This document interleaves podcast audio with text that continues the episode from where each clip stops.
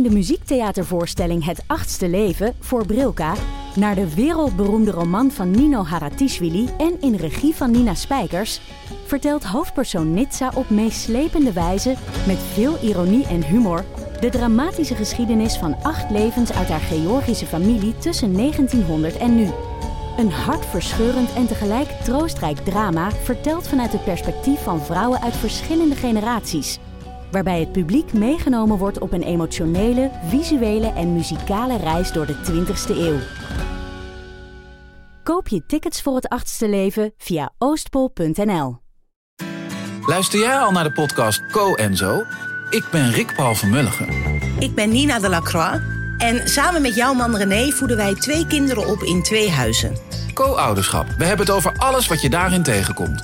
Maar ook over de juice tijdens onze kinderloze dagen, want die heb je ook in het co-ouderschap. Een podcast voor alle ouders in alle vormen, maar ook voor alle mensen zonder kinderen. Zijn we eerlijk, heerlijk herkenbaar. Dus luister naar Co en Zo in je favoriete podcast-app. Mensen, we hebben geld nodig. Want terwijl we onze aflevering over woede maakten, werd thuis onze voordeur woest ingetrapt door inbrekers. allemaal shit weg natuurlijk. Laptops, harde schijf, paspoorten, powerbanks. Maar het ergste, mijn damn honey ketting. nu kunnen we altijd donateurs gebruiken omdat we graag willen blijven bestaan. Maar nu dus even extra, want ik wil een nieuwe ketting. Ga naar patreon.com slash damnhoney en doneer. Of niet, zelf weten. Hey, hoi, hallo. Je luistert naar Damn Honey.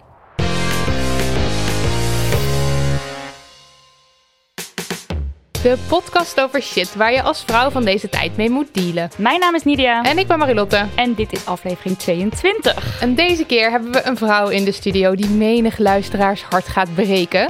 Eh, ze weet namelijk van alles over de kledingindustrie en hoe fucked up die is. En schrijft daarover voor de correspondent. Het is Amy Demkes. Welkom Hallo. Amy. Hallo. Ja, ik ben, ben een beetje bang voor de aflevering. Ja. Het doet me denken aan de aflevering waarin we Love Actually Gingen afkraken. Maar dit is dan misschien nog wel erger. Eh, nou, zometeen dus meer daarover. Maar eerst Marilotte. Mhm. Het minst feministische wat je deed. Speel de beans. Mhm. Eh, mijn minst feministische ding is Daniel. Die zit alweer glunderend tegenover me. Eh, dat is de producer en ook wel bekend als de vriend van Nidia. En Daniel die kwam laatst helpen om de droger bovenop de wasmachine te zetten. En ik dacht, ik help de jongen even met tillen. Maar nee, dat was niet nodig. Want deze jonge gespierde god met blauwe ogen... En donker haar. tilde zo hop de droger in zijn eentje op alsof hij van karton was en huppelde, wat zeg ik, danste ermee naar de wasmachine. Nou, en nu moet ik dus toegeven dat ik toen niet alleen een beetje verliefd op hem was, maar dat ik ook dacht, ja, dat zal ik dus nooit hebben. Ik zal nooit een man hebben die dat soort shit voor mij kan fixen. Eh, en daarna had ik spijt, want ik heb Cato en ik ben verliefd op Cato. En Cato heeft me eergisteren van mond tot kont geïnspecteerd op teken. Eh, letterlijk tot mijn bilspleet. Eh, en dat is raar, beste mensen. Dus eh Cato, schatje liefje, ik hou van je. Ah, goed verhaal. Daniel, die kan, zijn dag kan niet meer stuk. Nidia. Ja, ik heb ook een verhaal dat over Daniel gaat. Dat weet hij niet. Maar nee, het gaat niet over hem. Maar hij vertelde het aan mij. Hij liep over de Kinkerstraat en toen zag hij dat er een auto geparkeerd was... waarin een vrouw achter het stuur zat. En een man die stond er buiten heel hard te schreeuwen. En wat er precies geschreeuwd werd, was niet helemaal duidelijk. Eh, maar terwijl dit gebeurde, stond er een man op zijn fiets... gewoon een beetje zo te kijken van, hm, wat, wat gebeurt hier? Er was een man van een jaar of 50 met een pak aan. En op een gegeven moment eh, begint die jongen tegen die man te schreeuwen van... wat kijk je nou? En die man die zet heel rustig zijn fiets neer. Hij doet even zo zijn jasje recht. En vervolgens pakt hij die man bij zijn nek en slaat hij hem gewoon een paar keer flink op zijn gezicht. En Het hier glunderen te het vertellen. leek mij dus ergens wel interessant om daar bij geweest te zijn. Omdat Daniel het omschreef alsof die man die dat deed ontzettend veel stijl had. En hij stapte daarna ook weer, hij deed weer zijn jasje goed. Hij stapte weer op zijn fiets en hij fietste door. Dat natuurlijk één groot toxic masculinity verhaal is. Maar ergens eh, vond ik het wel wat hebben. Een beetje zoals in een film. Ja, eigenlijk. dat Ja. is niet zo feministisch dat je denkt, hey leuk. Vechtpartijen. Ja, en ook zo, het is nooit goed om een stranger te gaan slaan. Wat de situatie ook is. Nee. Oké, Amy, heb je ook een antwoord op de vraag: wat is het minst feministische? Ja, dat heb ik. Ehm, ik moest er wel even over nadenken. Maar het was twee weken geleden, denk ik ongeveer, dat ik eh, bij de kruidvat binnen stond. En ik stond in de rij. Ik had iets van, ehm, van die kleine shampootjes gekocht voor mee op vakantie. Van die handige dingetjes die je gewoon in je koffer mee kan nemen. En er stond een vrouw voor mij en eh, die was een beetje hysterisch aan het doen met allerlei dingen. En ik dacht, jeetje, wat een hysterisch mens en wat is er nou druk. En ze hield gewoon heel die rijen op en ik stond daar een beetje geïrriteerd te worden. En eh, toen vloog ze weer de winkel in, toen kwam ze weer terug. En zag ik op een gegeven moment dat ze dus naar buiten liep met allerlei tampons en Ja, nou ja, ja, maandverbandspullen. En toen had ik achteraf wel een beetje spijt dat ik dacht van ja, iedereen herkent dat wel, dat hij wel een keer ergens is en dat hij vergeet zijn spulletjes mee te nemen. En dat je dan een dag lang, eh, nou ja, een beetje verkropt met eh playpapiertjes of zo in je, in je onderbroek Ja. zit. Sta Dus je ik daar had bij de er-. Ja, ik had er achteraf wel een beetje spijt van dat ik dacht, ja, had ik misschien niet zo eh, zo bevooroordeeld hard moeten zijn. denken daarover. Ja. ja nou, Heel herkenbaar. Ja. Oké, gaan we door naar post. Ja, eh, we hebben twee poststukken. En dit is poststuk nummer één. Ik zal hem even voorlezen. Eh hoi lieverds van Damn Honey. Insert lieve wo- woorden over jullie podcast. Dankjewel. Eh ik zit met een kwestie. Ik ben altijd heel erg voor iedereen moet doen wat hij of zij wil. En ik wil graag iedereen in zijn waarde laten. Echter heb ik ook een eigen wereldbeeld hoe ik graag zou willen dat we met elkaar omgaan. En deze twee principes, principes botsen nogal eens. Wanneer bijvoorbeeld een vrouw vanuit geloofsovertuiging thuis met de kinderen wil blijven en het huishouden wil doen, omdat zij gelooft dat dat de taak van de vrouw is, wil ik eh, dat aan de ene kant accepteren, maar aan de andere kant zou ik diegene willen vertellen dat wij vrouwen zoveel meer kunnen dan dat. Ik merk dat deze kwestie vooral opkomt wanneer het, wanneer het om geloof gaat. Wat vinden jullie hiervan? Wanneer moet je mensen in hun waarde laten en wanneer moet je zeggen, damn honey, no, stop deze onzin. Ja. Moeilijk. Ja, het is een hele herkenbare. Nou, de, de, ook weer, nou, de vraag wanneer moet je mensen in hun waarde laten? Dat is wat mij betreft altijd. Ja. Ehm, en een beetje onze uitgangspunt is natuurlijk altijd doen waar je zelf zin in hebt. Maar dat is lastig, want wat heb je zelf bedacht en wat is er misschien gepland? En dat zit natuurlijk in heel veel dingen. Dat zit ook in eh, hoe wij ons misschien eh, kleden, omdat wij denken dat dat is hoe wij ons horen te kleden. Ja. Dus het zit niet alleen maar in eh, de, de huishoudelijke taken vervullen. En het is natuurlijk heel. Het is niet aan jou om in te gaan vullen voor iemand dat. Eh, als iemand denkt, dit is de taak van de vrouw en ik moet dit doen, om in te gaan vullen dat dat niet zo zou zijn. Dus dat, ja. En tegelijkertijd is het toch als je... Het gaat het, ja, het, ja, ik bedoel, mijn feministische hart kan ook bloeden in sommige situaties. Dat ik denk, ja, ik, dit is niet heel, dit, dit schuurt een beetje met mijn eigen waarde. En Ja. aan de andere kant is het niet zo dat je dan, ja, dat jij daar dan iets over te zeggen hebt. ja, wie Maar- zijn wij ja. aan- Ja. Het ligt denk ik ook een beetje aan de manier waarop je het misschien zegt. Je zou er misschien wel iets over kunnen zeggen, maar dan wel op een goede manier, niet belerend. Of bijvoorbeeld als ik bijvoorbeeld kijk naar kleding, vragen mensen wel eens, ja, mag ik dan nooit meer wat bij de H&M kopen of bij de Zara? Ja. Nou, dat zou ik nooit zeggen. Ik ben niet iemand die dan gaat zeggen van dit moet je niet doen en dit mag je wel doen of eh, zus of zo. Ik vind gewoon vooral, je mag mensen informeren en ik denk Ja. dat is het belangrijkste. En dan is het uiteindelijk aan hen zelf om dan die stap te zetten. Ja. ja, als de informatie beschikbaar is. Ja. En Ja. mensen gaan ook pas stappen zetten als het vanuit zichzelf, vanuit hen zelf komt. Ja. Dat gaat niet gebeuren als jij hen met een belerend vingertje dingen gaat vertellen, Nee, denk ik. nee. En het is ook raar om te zeggen dat wat wij vinden is de betere kant van het verhaal Ja. of zo. Ja, maar nee, het is wel eh, het is iets waar wij zelf ook wel tegenaan lopen af en Ja, toe. Maar wel in de echte extremere situaties. Er was ook weer een artikel waarin een vrouw zei dat ehm, zij was volgens mij zwaar, zwaar, zeg je dat zo, christelijk? Heftig christelijk. Hoe zeg je dat? streng. Ja, streng christelijk. Ja. Eh, en ze zei van nee, maar we zijn eh, gelijk aan elkaar. Maar als er een discussie is, dan uiteindelijk heeft de man de, de overhand. Ja, want de man was... eh, Die is dan degene die uiteindelijk baas. dan de laatste, het laatste iets daarover mag zeggen of zo. Ja, en dan, dan vind ik, dat gaat natuurlijk tegen mijn principes in. Ja. Want dan denk ik, hoezo? Ja. ja, Ja, maar ja, ja, niet aan mij verder er om niks daar aan. Ja, een oordeel over te hebben. Maar En- stiekem heb ik dat oordeel wel, daar kan ik wel eerlijk over zijn. ja, ja, ja. Nou, Ja, ik heb eigenlijk En mensen in hun ben waar het ermee laten, eens. dat sowieso. Oké, brief nummer twee. Hi, dit is misschien wel een heel stom bericht. Nee, dat is het niet trouwens. Maar. Eh, ik moet het kwijt en ik weet dat er meiden zijn die in precies dezelfde situatie zitten. Ik heb gewoon, en dan staat gewoon tussen haakjes en daarachter staat want bullshit, maatje 36 slash small. Maar ik heb een buikje. Ik grap er altijd over dat ik een semi-permanente foodbaby heb, maar nu met mooi weer en vakantiefoto's van anderen, of al die modellen, ben ik als de dood om crop tops of bikinis te dragen. Ik wil het ontzettend graag, maar zodra ik in de spiegel kijk, word ik gewoon zo onzeker dat de croptop of bikini terug in de la wordt gegooid. Ik ben het zo zat dat ik mezelf vergelijk met een model of de meiden op straat. Ik ben juist iemand die juicht als een maatje meer in de spotlight staat. Of als iemand, ondanks zijn of haar onzekerheid, toch ergens voor gaat. Ik voel me laf dat ik dat niet op mezelf kan toepassen. Dat ik zo streng ben. Dat elke andere persoon het zo hard verdient, maar ik niet. Ik wil echt van de food baby fear af. Ja, Wise words. Kom maar in. Hebben jullie, is dit herkenbaar? Ja, voor mij wel. Dat je, dat je andere Terwijl, mensen... ik heb ook echt eh maatje 34, Ja. 36.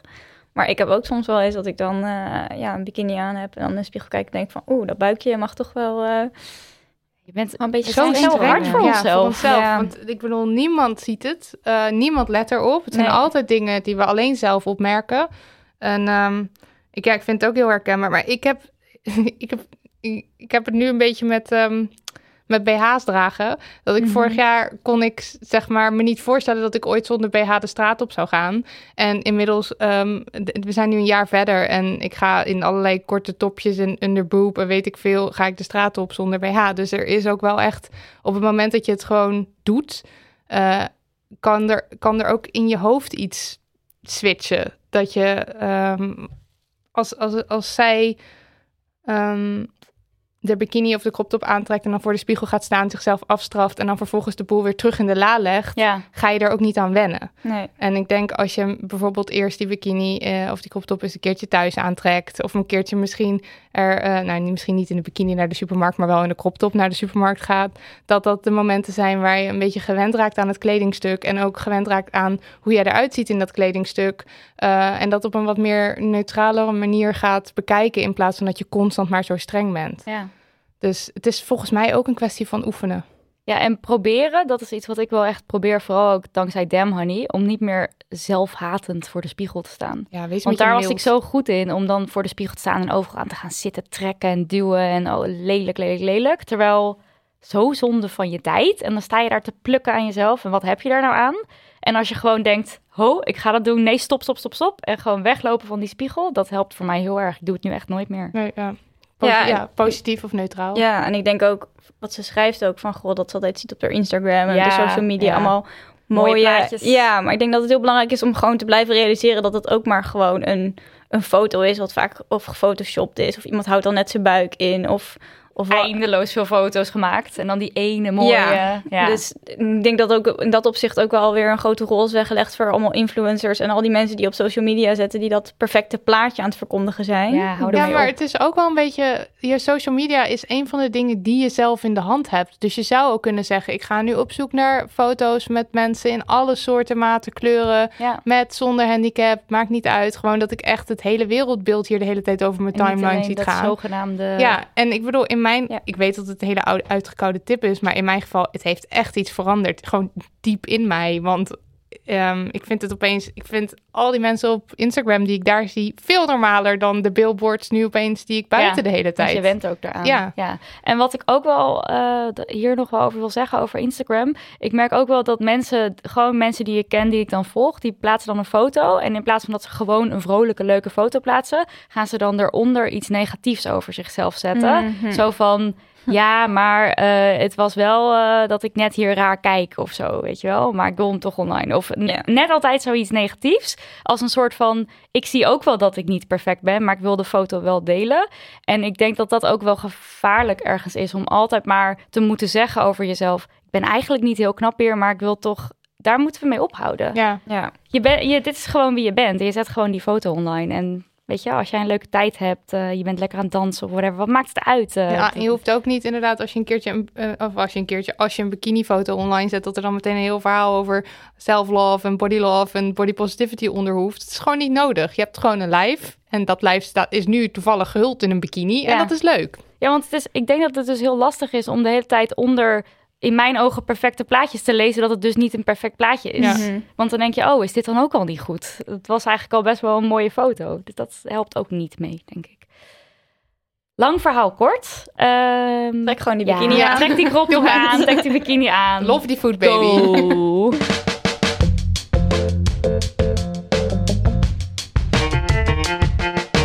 We moeten het even hebben over fast fashion. En ik heb voor de gelegenheid uh, mijn glitterpak aangetrokken. En ik heb dat glitterpak al eerder benoemd. Je hoort hier. het af en toe rinkelen. en ik heb het glitterpak al eerder benoemd.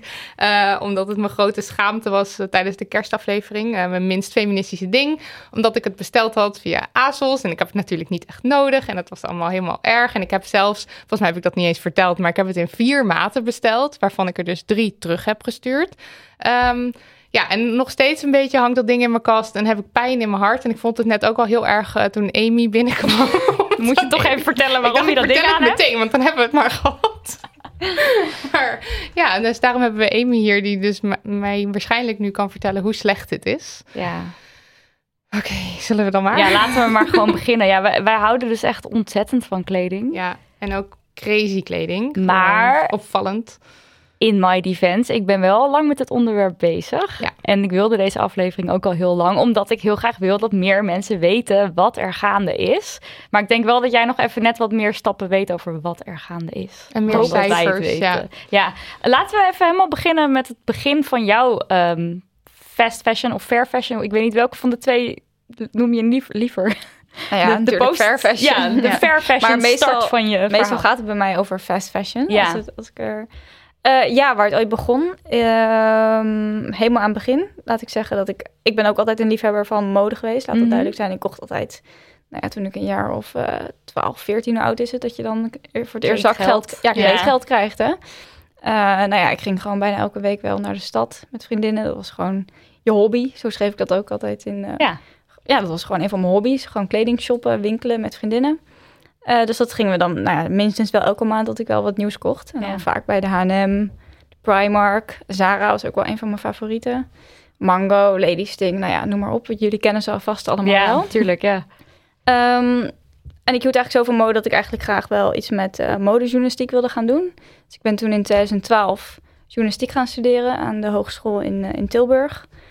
En nou ja, met het idee dus, nou ja, als ik hier ben afgestudeerd, wil ik eigenlijk het liefst gewoon bij een tijdschrift als de Elle of de Vogue of Harper's Bazaar gaan, uh, gaan werken. Um, en toen eigenlijk een jaar nadat ik was begonnen met mijn studie daar, in 2013 was dat, toen stortte in Bangladesh de enorme Mm, ja. fabriek, gebouw eigenlijk, uh, Rana Plaza in. Mhm. Uh, en daarbij kwamen meer dan 1100 mensen om het leven. En in de dagen daarna werden er allerlei labeltjes gevonden tussen puin. Je kon ook dit allemaal, allemaal op televisie gezien op het nieuws. Het was echt uh, wereldwijd, was gewoon uh, Ja. groot nieuws. Um, en daar stonden op die labeltjes stonden merken als Mango, uh, Primark. Ja. Nou ja, allemaal merken, winkels waarbij ik dus ook mijn kleding kocht. En dat was eigenlijk voor mij het eerste moment waarop ik eigenlijk echt inzag van wow, die goedkope kleding heeft echt een keerzijde. Ja. Um, en niet veel later kwam dat jaar ook het nieuws naar buiten. Of zag ik een filmpje op mijn Facebook-timeline van die rechtorganisatie PITA. En op dat filmpje was te zien hoe ze in China levend konijnen Oh, eigenlijk ja. leegplukten. Oh, ja, dat heb ik ook gezien. Ja, er zijn... nou ja, echt verschrikkelijk. Je Ja. zag gewoon, ze werden echt onderluid gekrijs en uh, niet verdoofd. En die haren die werden dan vervolgens verwerkt in, uh, in kledingstukken. Onder andere van H&M. En ik had echt, nou, ik denk een paar weken daarvoor bij H&M net een paar echt super zachte vestjes gekocht. Oh god. Dat je dan denkt, oké, okay, Ja, hier dus ik in mijn konijnen in. Ja, ik in mijn kast kijken. Want je kan natuurlijk kijken in het labeltje. En daar stond inderdaad in Angora-wol. Zo heten die konijnen, Angora-konijnen. Nee. En toen was ik echt, echt, dat was voor mij echt shocking. Ik ben ook zo naïef, hè? Want ik denk dus de hele tijd, oh, angora-wol, klinkt leuk. En ook met dat zijde, Dat dat, komt natuurlijk van ja. rupsen. En dan Ja. denk ik, oh, leuk zijde, dat is niet erg, want het is zijde. gekookt. Oh my god, ja. Ja, zie je, ook dit soort dingen weet ik zeggen, dus Er is iets met die rupsen, maar ja, oké. Oh. oké, dit is al, we gaan nu al een stapje verder. Maar oké, dat veranderde al enigszins jouw kijk op eh, de dingen. totaal. En toen, ik dacht gewoon meteen, ja, ik wil hier niet aan bijdragen. Want door, doordat ik bij die merken koop en zo, dan draag ik gewoon bij aan dit soort leed. En Ja. ik wil niet, ik, ik vond het ook helemaal niet meer fijn om die vestjes te dragen. Ehm, dus toen dacht ik, ik wil gewoon weten hoe het zit. Maar dat, dat was best wel lastig. Mhm. En toen, eh, omdat ik het wel kon, een beetje kon combineren met mijn studie, dacht ik, nou, dan begin ik een blog daarover. Kan ik er mooi ook over schrijven. Eh, had ik toch mijn modeding gevonden, maar dan toch met een wat andere insteek. Ja. Ehm, en ben ik gewoon gaan uitzoeken van, goh, hoe zit het nou eigenlijk met H&M? Weet je wel, hoe duurzaam is het nou eigenlijk? En waar kan ik dan wel mijn kleding eh, met een goed gevoel kopen? En zo ben ik eigenlijk begonnen. Ja. En eh, uiteindelijk gewoon, ja, eigenlijk door heel mijn studie heen gewoon het onderwerp vastgehouden. En uiteindelijk als freelancer gaan werken in eh drie jaar geleden ben ik afgestudeerd. Hm. Ehm, en daarna ben ik bij, eh, onder andere bij Warmworld heb ik gewerkt. Een tijdschrift en een online, eh, online platform. En nu voor de correspondent schrijf Ja. ik erover. Correspondent kleren. Ja, Ja, we hebben natuurlijk al heel veel gelezen ehm, ter, ter voorbereiding. Laten we beginnen met wat zijn de, de main dingen waarop de kledingindustrie schadelijk is voor de wereld? Dus je hebt net al dierenleed genoemd, maar Ja. nou ja, er is meer. Er is je hebt net meer, ook al het instorten van de Rana Plaza ja genoemd. de arbeidsomstandigheden zijn Precies. natuurlijk eh, vaak ook heel, ja, vaak heel slecht in veel fabrieken. Veel kleding wordt natuurlijk gemaakt, dat weten we allemaal inmiddels, vaak in, in Azië. Eh, China is nog steeds het allergrootste kledingproducerend land, maar Bangladesh is ook een supergrote. Ehm en Bangladesh zie je dat er gewoon heel veel problemen zijn, ook met veiligheid van fabrieken, want de industrie is daar gewoon echt enorm snel gegroeid. Eh, vroeger was in Nederland was bijvoorbeeld een heel belangrijk kledingproducerend land. Dat gold ook voor Engeland, voor Amerika ook veel kleding geproduceerd. Nou ja, totdat met globalisering. En Hoe lang geleden hebben we het dan over? Dat we nog niet eens zo heel lang geleden. In rond 1960 of zo was er nog best wel wat, wat kledingproductie gewoon in het westen. Oh, ik heb hier trouwens ook laatst een podcast over gehoord dat, dat, dat er in eh, eh, kloosters en dat de kinderen dat moesten doen. Ja, hier, in- hier in ook Nederland had heel naar verhaal. ook niet goed. Nee, dat was ook echt niet goed. En die, eh, die meisjes die hebben nog altijd daar. eh, last van. Eh, ja, en ook dat er no- nooit geloof ik echt schuld eh, bekend is. Mm. Dat hoorde ik in de Vandaag podcast bij NRC. Ja, zal hem in de show notes Ah, Ja, dus het is hier ook niet altijd de top geweest. Zeker trouwens. niet. Nee, hier in Nederland, eh, of tenminste hier gewoon in het Westen, eigenlijk alle problemen die je nu ook in Azië ziet, die waren hier Waren ook hier gewoon. ook al. Ja. Ja, dus dan heb je het ook over kinderarbeid inderdaad. Dat is eh, nog steeds een hardnekkig probleem. Mhm. Komt veel voor in Myanmar ook, in de kledingindustrie. Maar ook in Bangladesh nog steeds. Turkije, daar heb je ook een probleem met Syrische vluchtelingen. Die daar zijn, terecht zijn gekomen en eigenlijk geen kant meer op kunnen.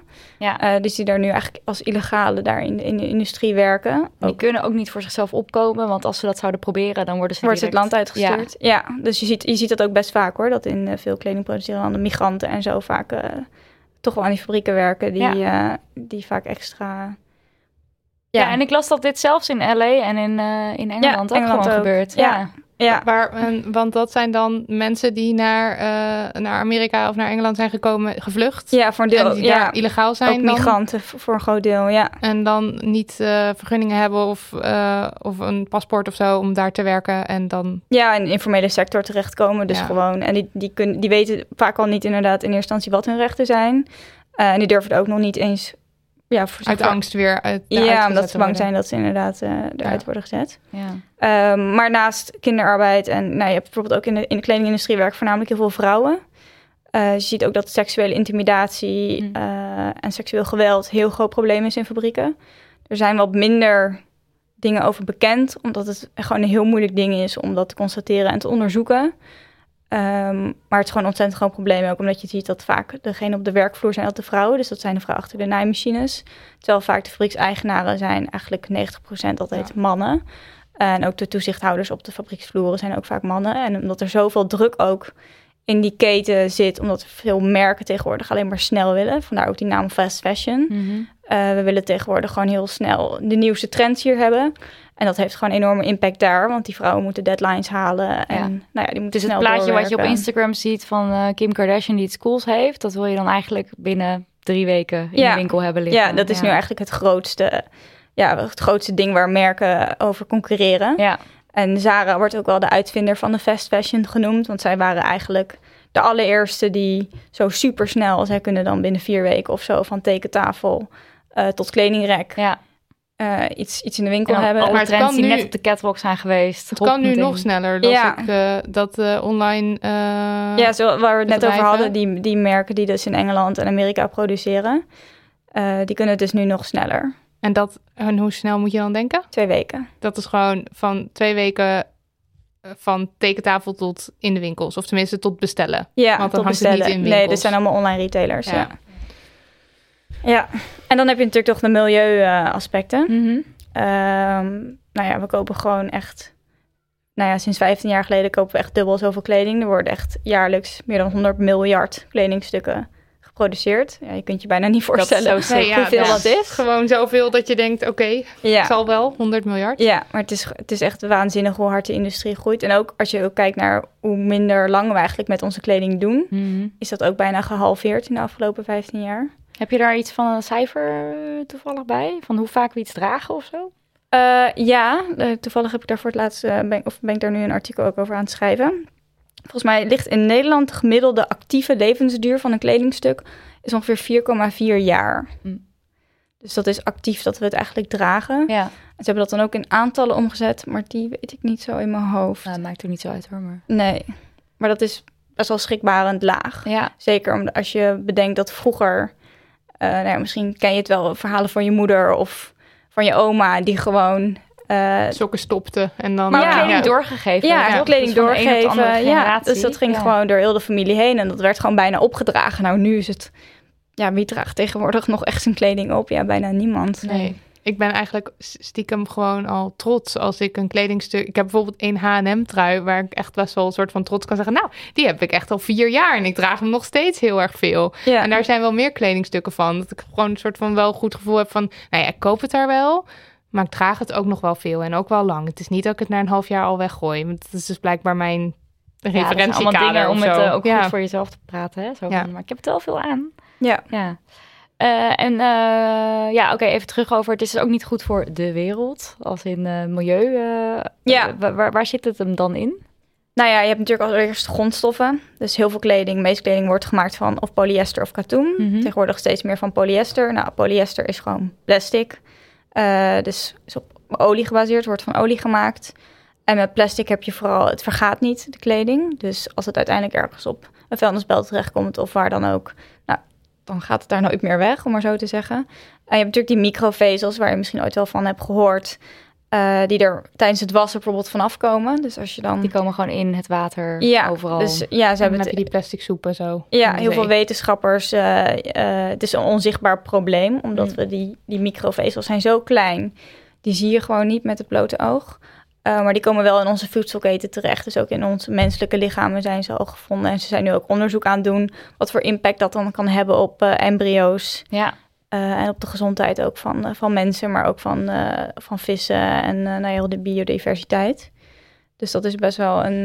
er zijn nog geen hele duidelijke resultaten over, over wat echt de, de impact daarvan is. Ehm, maar er zijn in elk geval een heleboel wetenschappers die zich hier echt zorgen over, over maken. En met katoen heb je, eh, dat katoen is een tropische plant die veel groeit in hele droge gebieden, warme gebieden. Eh, het heeft heel veel water nodig. Dus je ziet dat het vaak lokaal op een heleboel plekken gewoon nou ja, leidt tot waterschaarste. Ehm, en daarnaast ook een heleboel chemicaliën, pesticiden voor nodig zijn om die planten te groeien. Ja.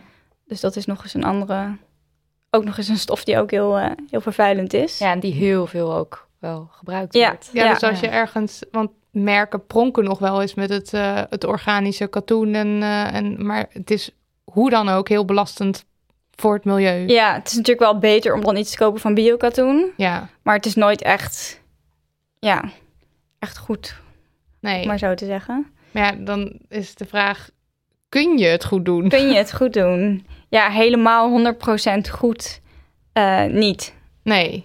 Ehm, en dat maakt het ook super lastig. Want ook al koop je iets wat gemaakt is van 100% biologisch katoen of gerecycled polyester of whatever, ehm, dan altijd blijft het gewoon nog impact hebben. Ja. Dus het beste is gewoon om gewoon niet meer te kopen. Dat klinkt heel Ja. vervelend voor mensen die heel Mhm. erg houden van mode. Ja. Ehm, maar dat is het wel. Het is het beste om gewoon zo min mogelijk te kopen en zo lang mogelijk te doen met, met wat je al hebt. Ehm, En heb jij ehm, inzicht in, eh, want wij gingen bijvoorbeeld vanmiddag gingen wij tellen hoeveel kledingstukken we Oh hebben. ja, heb je dat van jezelf Heb, weet, heb jij dat Ja. gedaan? Eh, Weet jij wat het gemiddelde aantal kledingstukken is?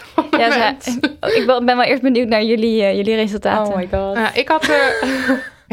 Wacht, moet je officieel je onderbroeken meetellen? en ja, dat wil ik ook weten. Dat Nee. hebben we niet gedaan nee, namelijk. Nee, Oké. niet mee. Oké, nou dan had ik er 106. En Oh. I'll raise you, raise you, zoals we dat al zeggen, ik had er 134. Oh, dat valt me echt mee. Ja? Ja? Ik heb ze zelf ook ooit geteld. Ik had er ehm 240. Kikan, we doen het nog helemaal niet zo slecht. Holy shit.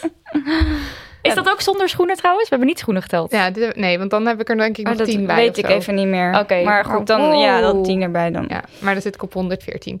Ook, of 116. Maar, ehm, ehm, oh, de- en maar dit, was het voor of na je fast, Fashion Awakening? eh? Ik heb het geteld. eh, pas namen fashion. Maar ik heb het, dit heb ik allemaal verzameld, zeg maar, in mijn Ja, jaren. dat ik er nog... ook niet weg. Nee, ik heb echt heel weinig weggegooid afgelopen jaar. Ik heb van het weekend toevallig bij mijn ouders staat nog een hele kledingkast ook. En hier in Amsterdam, waar ik zelf woon ook. Maar bij mijn ouders heb ik voor het eerst... Ik ben heel moeilijk met dingen weggooien. Omdat ik altijd denk van misschien dat ik het dan nog toch een keertje ooit wel weer leuk vind. Ehm, dus ik heb ook echt nog heel veel kleding wat gewoon nog al ja, zeven jaar, acht jaar misschien wel in mijn kast ligt. ergens hangt, ja. Dus ja, ik heb ook heel lang... Misschien heb jij, hebben jullie al tussentijds een paar zakken al Ja, ik heb weggedaan. Ik ben wel verhuisd. ja. Dan ga je vaak ook Ja, nadenken. vaak- ik heb één keer mijn Marie Kondo eh, explosie gehad. Oh, en ja. toen heb ik gewoon echt drie, vier vuilniszakken weggegooid. Dus ik denk dat ik makkelijk aan de 250 kwam als het eh, voor, voor zeg maar, voor de, ja, daarvoor. Ja. Ah ja, en het gemiddelde wat je vroeg is, eh, ze hebben ooit een keer aan de HVA, hebben ze, uh, Hoge Universiteit van Amsterdam, hebben ze een onderzoek gedaan. Ik weet niet meer precies hoeveel het was. Ze hebben niet onwijs groot onderzoek gedaan, volgens mij maar iets met 200 mensen of zo. Maar daaruit kwam het gemiddelde aantal kledingstukken in de kledingkast 164. Dus dan zitten Hmm. jullie daar nog best wel. eh, Oh, dan zijn we nog wel best netjes. eh, Maar dat is wel echt veel hoor. Je, ik raad echt iedere luisteraar aan Dat om dit eens te ja. gaan tellen. Want het is Het is ook echt... heel confronterend Ja, want je gaat, Mhm. je gaat naar je kamer toe en dan zeg je tegen Marilotte... Nou, ik heb echt niet zoveel, hoor. en vervolgens sta je gewoon best wel lang alles uit de kast te trekken en te tellen. En toen dacht ik, oh kut, bij Daniel heb ik ook nog gewoon iets liggen. Dan moet ik ook nog meetellen. Oh, mijn regenjas, mijn regenbroek heb ik ook nog helemaal niet meegeteld. Toen dacht ik nog van, nou, ik hoef mijn sportkleren niet te tellen. Nou, toen moesten die er ook bij van Marilotte. Terecht ook, want waarom niet? Dat waren er ook nog een stuk of dertig die er nog bovenop kwamen. Ja, maar ja, dat is dan wel omdat jij gewoon Ah. veel hardloopt, veel sport en buiten. En je moet je. Dus het, is, het Ja. zijn ook wel weer kledingstukken waar je dan wel een en reden je voor krijgt ook best wel veel, viel ja, mij dat, op. dat Want ik ging kijken en dan had je een evenementje hier. Hier krijg je een shirt. Evenementje daar weer shirt. Een trui. Hmm. Eh, Gewoon dat je eigenlijk denkt van, waarom doen we dat? Er zijn ook heel veel mensen die vragen altijd, waarom gaan jullie geen Damn Honey eh, oh ja, shirts shirt maken? En dat hebben we tot nu toe dus altijd afgehouden. Omdat, omdat dit, zeg maar. Van waarom zouden wij ook nog een shirt gaan produceren? En ik ben nu extra blij dat we dat dus nooit Ja, hebben, gedaan. Want het is gewoon niet nodig. En dingen die je gratis krijgt, daar moet je ook echt... Die draag je ook bijna niet. Tenminste, Nee. ik niet. Ja, datzelfde geldt ook voor die katoenen tasjes. Die Oh ja. shoppers die je nu heel veel ziet. Ja. Oh shit. Tellen die Ja. mee Ja, de nou ja, kledingkast. niet in de eh, kledingkast misschien, maar het is ook gewoon katoen natuurlijk. Ja, Ja. het is gewoon, het is misschien zelfs nog wel vervuilender dan een gewoon. Er zit meer katoen in dan een katoenen t-shirt. Ja, want het is heel stevig. het is best wel stevig. Maar ja. dit is dus wel wat mensen of wat winkels massaal zijn gaan doen Ja. nadat die plastic tasjes Ja. ehm, eh, verboden zijn. En op zich is het goed om zo'n tasje te hebben en het continu te hergebruiken. Ja. Maar wat je nu ziet, of tenminste, Ja, ik ik naar heb mezelf duizend kijk. van die tasjes. Ja, je, hebt er, je zit inmiddels met tien. En als je de milieu-impact daar weer uit wil hebben, dan moet je ze echt weet ik het hoeveel keer. Ja, dan moet je Ja, gewoon nooit meer iets erbij krijgen. Alleen nog maar deze Ja. gebruiken. ja. Ja, en ik was dus voor het laatst bij een kledinginzamelaar vorige week vrijdag. En daar liggen alle zakken kleding die we zeg maar wegdoen. Die komen daar binnen. Is dat dat Simpa... Symphony heb je, dat is inderdaad een goede, Ja. een goede, goede doelenorganisatie. Ik was nu bij eh Curitas, dat is weer een, een commerciële organisatie. Hmm. Die hebben in Dordrecht een van de grootste inzamel- eh, en sorteer... Ja, zeg je dat? Sorteercentra eigenlijk van Nederland. Eh, daar komt dagelijks een half miljoen kilo kleding binnen. Nee! Ja, dat is niet normaal. en dit, dit, Ik zit hier gewoon alleen maar gechoqueerd te zijn de hele tijd. We zijn net tien minuten in het gesprek. Oké, ja. Het is niet alleen vanuit Nederland hoor. Zij importeren ook vanuit het buitenland, dus eh, wees gerust. Maar goed, de cijfers over Nederland zijn ook niet mals. Ehm, maar daar lagen dus ook hele zakken vol met van die katoenen tasjes.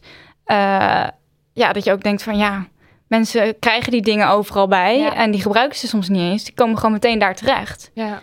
En Ja, dat gaat mee echt- de zak in. Ja, dat is echt bizar hoe, ja, hoe schadelijk dat is. Dat we het niet eens gebruiken, maar het gewoon weer wegflikkeren. Ja, dit is vreselijk. Ja, ik heb weer een vraag. Ehm, wel- ik heb laatst gelezen, of we hebben laatst gehoord, dat als je kleding bestelt, dat je dan, eh, en je bestelt het in drie maten en je stuurt twee maten terug, dat die twee maat, dat die kleding dan weggegooid wordt. Is dat waar? Ik ben nu een beetje bang dat dat jurkje, Ja, dat dat die drie die- jurkjes, die- ja. Al die glitter. Dat die drie pakken nu eh, ergens liggen te verpieteren op een of andere vuilnishoop. vuilnisbelt, ja. Ehm, ja, dat gebeurt. Ik zal zeker niet zeggen dat het altijd gebeurt als je iets terugstuurt. Ik weet ook niet hoe groot gedeelte daarvan echt meteen wordt, wordt vernietigd. Eh, maar dat gebeurt zeker.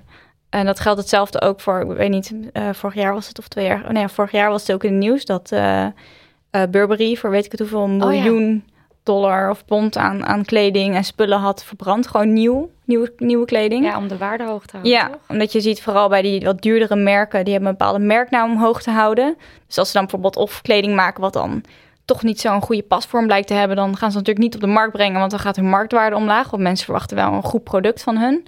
Eh, of ze zijn bang dat het op een zwarte markt of zo belandt, of dat het voor veel goedkoper weggaat. Nou ja, ze hebben een bepaalde merknaam waar een bepaald bedrag aan verbonden zit. Dus dat proberen ze gewoon, nou ja, onder de. Ja, dat proberen ze dan gewoon op een andere manier weg te werken door het dan te verbranden. Ja. En dat doen veel meer merken. Dat is echt niet alleen Burberry. Het was dan nu toevallig dat bij Burberry naar buiten kwam. Ja. Maar dit doen echt een heleboel grote, grote bedrijven. En ook bij die sorteerder waar ik dus eh, vorige week was, daar zag ik ook gewoon hele eh, balen met gewoon, of nou ja, wat was het allemaal schoenen was dat? Ik mag het merk niet noemen, maar het waren gewoon nieuwe schoenen die gewoon een hele grote partij waren afgedankt. Gewoon nieuw, ongedragen, die daar dan eh, daar binnenkomen. En wat gebeurt er met die spullen die daar naartoe die nou, daar dat, komen? dat is nog op zich al positief dat ze het dan nog wel aan zo'n sorteerder geven. Want dan Dat is een soort opkoper of zo die dat dan. Ja, zij kopen dat op en zij sorteren dat dan uit als van eh, goede kleding en slechte kleding. En wat dan nog een tweede leven kan hebben. En dat verkopen zij dan weer aan markthandelaren. En dat gaat dan of naar Oost-Europa of het gaat naar Azië of nou ja, Dus wordt weer het, het hergebruikt. legt ook nog eens allerlei wegen af. Dus het is niet Ja. zo van, ik gooi het hier ergens neer... en dan kan leuk iemand anders in Nederland... eh, Soms gebeurt het, maar eigenlijk is de kwaliteit van de kleding die we weggooien, daar willen we eigenlijk in Nederland niet eens meer. eh, dat voldoet niet meer aan onze eisen, om het maar zo te zeggen. ja, ja, dus het gaat allemaal weer naar het buitenland. Ja, vaak wel. Ja, ik las daar ook over, ook volgens mij in een van jouw stukken... dus wel met dat Sympany. Mhm. Ik moet even die naam. Dat zijn eh, eh, in ieder geval in Amsterdam zijn dat die groene bakken waar je je kleding in Ja. kan gooien. Ze zitten over heel Nederland, geloof Ja, ik. ja, we zijn een van de grootste in Nederland. Ja, en zij verkopen het dan in, onder andere, geloof ik, in Afrika eh, aan, aan handelaren. Of Ja. alleen in Afrika? Nee, misschien- wel meer. Ze Oké. zitten wel meer verschillende landen. Het is ook wel, we denken vaak dat de meeste eh, zeg maar afgedankte kleding dan in Afrika terechtkomt, Afrikaanse landen. Eh, maar dat is niet zo. Ook heel veel gaat naar India, een heleboel naar Pakistan. Oké, Eh, maar wat je wel ziet is dat in de meeste Afrikaanse landen zie je dat het daar wel eh, echt sommige landen daar is echt voor 80% van de kleding wat daar wordt verkocht is allemaal tweedehands. Ja. Dus de impact daar is wel groter dan, eh, dan het aandeel wat je bijvoorbeeld ziet in India of in Pakistan, waar het ook vaak weer gerecycled wordt. Maar Ja. is dit iets goeds? ja precies, want we kregen Ja. dus wel veel eh, berichten van luisteraars die Mhm. zeiden van... ja, maar als ik dan mijn kleding wegdoe, dan gooi ik het netjes in zo'n bak. Ja, Dus dan nu het- de vraag. Ja, nou ja. Wat gebeurt er? Ik heb namelijk hier ook nog een kleine, een kleine anekdote bij. Mhm. Namelijk dat ik eh, een jaar of tien, of nee, niet tien, dat is alweer twintig, is dat tien, twintig, ik weet niet hoe lang geleden dat is. Het is heel lang geleden. Ehm, toen ik eh 17 was, ging ik naar Afrika en toen ging ik daar Waar vrij- naar Afrika? Ja. Dat is heel raar om Sorry. te zeggen dat je naar Afrika... Toen ging ik naar Zuid-Afrika en toen ging er een soort van... alsof Afrika één land is. Ja, spijt me mensen. Ik wilde Zuid-Afrika zeggen. Hou, laat me met rust. Laat me in mijn waarde. Laat iedereen in zijn waarde. Ja? Je ja, ik naar Zuid-Afrika? Toen ging daar vrijwilligerswerk doen. Dus heel erg white savior-achtig Mhm, daar. eh, ja. de- ja, nou ja, de white savior uithangen. En ik weet nog, en ik schaam me hier dus best wel voor. Ik ben toen met mijn, met, eh, mijn beste vriendin naar een soort van zeemanachtige winkel gegaan. Hebben we allemaal kleren gekocht. Konden we dan uitdelen aan de Afrikaanse kindjes. En als ik er nu aan terugdenk, echt met gekromde tenen. Want die, ik dacht op een gegeven moment, oké, we hebben daar dus eh, kleding die daar gemaakt is tegen eh, een hongerloon, die vervolgens naar Nederland wordt gestuurd, waar wij het weer kunnen kopen om het mee terug te nemen naar Afrika, om het daar uit te delen als een soort van. Genereuze. Ja. en toen, ik, ik, ik voel me daar zo, zo naar over nu. Ja. En, en dit is een beetje ja, hetzelfde als wanneer je je kleding, denk ik, naar Afrika stuurt. Ik weet niet, hoe goed is dat? Dat kan Ja. toch niet goed zijn? Ja, hele goede vraag. Het is ook een hele lastige vraag om die, eh, om die te beantwoorden, omdat er echt heel verschillend over wordt gedacht. En er ook hele verschillende. Er zijn hier ook heel veel studies naar gedaan hoor. Of wat de impact daarvan is. Want dat vooral het argument is. eh, en daarom zijn er ook een aantal Afrikaanse, Oost-Afrikaanse landen, waaronder volgens mij Kenia, Oeganda, eh, Burundi. Die hebben nu gezegd van we willen jullie. We willen eigenlijk niet? ja, en die zijn nu bezig ook met importheffingen op, eh, op eh, geïmporteerde textiel. We zijn die aan het invoeren. Ehm, maar er zijn eigenlijk, ja, wat, wat zij eigenlijk gebruiken als argument is van doordat al die goedkope meuk bij ons hier op de markt komt, of ja, meuk, er zitten ook goede dingen tussen hoor. Ehm, maar dat zorgt eigenlijk voor dat onze eigen kledingindustrie niet van de grond kan Ja. komen. Ja. Eh, en dat is ook wel deels, is dat ook waar. Dat is ook wel uit onderzoeken gebleken dat bijvoorbeeld eind jaren of in de jaren negentig toen een beetje heel die liefdadigheid, om het maar even zo Mhm. uh, met aanhalingstekens te noemen, die kant op kwam van onze kleding. Uh, toen zag je ook dat het aantal banen daar, een aantal kledingproducerende landen eigenlijk daalde. Uh, ook dat echt duizenden banen verloren gingen. Dus dat ook echt wel impact had op, uh, op de lokale industrie daar. Um, maar er zijn veel meer componenten die daaraan samenhangen. Bijvoorbeeld ook dat de ontwikkeling of in elk geval dat het ook nog niet, ja, dat de lokale industrie daar ook nog niet super goed was en de infrastructuur niet, nog niet goed genoeg. Dus het had niet alleen te maken met die uh, import eigenlijk van Je kan niet tweedehands alleen kleding. gooien, maar nee, ja. en daarnaast is het ook zo dat het ook een heleboel banen oplevert. Ja. Uh, die handel in tweedehands kleding. Dus het ligt er heel erg aan aan wie je het vraagt. Uh, er zijn ook een heleboel mensen die bijvoorbeeld handelen in die kleding daar, of die daar hun uh, marktkraampjes ermee vullen. Die zeggen nou echt fantastisch. Of Ja. ik verdien hier mijn geld mee en uh, dat is helemaal prima. Um, maar je hebt dus ook een heleboel mensen die dan weer zeggen van... nou ja, als dit er niet was geweest... hadden wij nu gewoon een, een eigen industrie gehad... en had dat ons misschien veel meer, had dat ons misschien veel meer opgeleverd. Ja. Uh, en daarnaast blijft natuurlijk ook inderdaad gewoon een beetje een rare gedachte... dat uh, ja, onze dingen allemaal die kant op gaan, onze gebruikte dingen. Ja. Uh, en zie je ook vaak, dat ontkennen veel sorteerders ook wel een beetje... of die wuiven dat een beetje weg... Uh, want hier wordt alles natuurlijk wel uitgezocht van op kwaliteit en op dingen die nog wel draagbaar zijn. Maar het gaat in de grote kilobalen, wordt het daar verkocht. Dus zo'n handelaar koopt het dan bijvoorbeeld in van nou ja, winterkleding, A-kwaliteit. A-kwaliteit is dan het beste, heb je B-kwaliteit en C-kwaliteit. Maar tussen die balen zit ook gewoon troep. Gewoon dingen die niet verkocht worden op die markt daar. Ja, waar gaat dat dan weer Waar heen? gaat dat heen? Ja. Nou, dat belandt dus op de vuilnisbelt of dat belandt op een stort. Dus dat wordt Ja. helemaal niet verantwoord weggewerkt. Dus het is eigenlijk een beetje het verplaatsen van het probleem Precies. Wat hier ontstaat door die overvloed aan kleding die wij een enorme tempo consumeren en weer weggooien. Een half miljoen per dag ook dus. Ja, en wat we dan eigenlijk op een beetje een rare manier, of ja, gewoon, een, nou ja, wat je een- niet kan zien, is er niet. Ja. Een beetje zo van, nou, dan is het daar. Hoeven wij ja, ons er niet dan, druk dan is het nu hun probleem. Maar stel, je gaat nu naar je ouders en je, Mhm. je gaat die kast daar een beetje uitmesten. Wat doe je daar dan mee?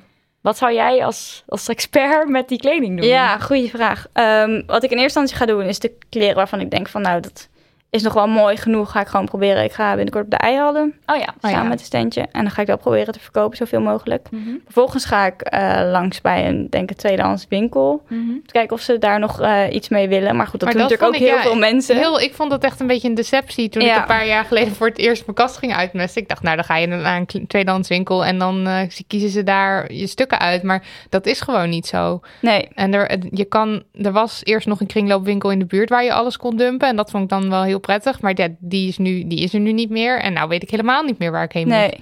Ja, en ik ben er zelf, ik ben hier dan nu net een tijdje mee eh, wat verhalen over aan het schrijven. En dit is een van de verhalen die ik nog wil gaan schrijven. Van wat kan ik nou, ik heb nu die zak dus staan. Ja. Wat kan ik daar nu? nu, hoe kan ik daar nu op de meest verantwoorde manier van afkomen? Want ik ben er zelf ook niet helemaal, eh, ik voel me daar ook niet helemaal prettig meer bij om dat in zo'n bak zomaar te gooien. En dan Nee. maar te denken dat het, eh, Dat wel goed dat het komt. wel goed komt. Want ik weet inmiddels ook wel beter.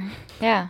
Ik las wel daarover trouwens, voor mocht je het dan alsnog in die bak gooien, dat je het goed moet verpakken. Omdat mensen Ja. er dus ook shit in gooien. Ja, dat is echt zo. verschrikkelijk. Ja, dus Ja. alsjeblieft gooi niks anders in die bakken dan kleding en doe het eh, goed verpakt. Ja, want dat is echt, dat is ook iets wat mensen zich niet realiseren, is dat er, dat is ook weer zoiets, want we zien het allemaal niet, maar zo'n, als je die kleding in zo'n zak doet en je gooit het in zo'n bak terecht, het gaat gemiddeld echt nog wel door vijf of zes handen, zo'n kledingstuk. Dus mensen zoeken dat echt uit. Die Ja. staan, die werken daar in die sorteercentra.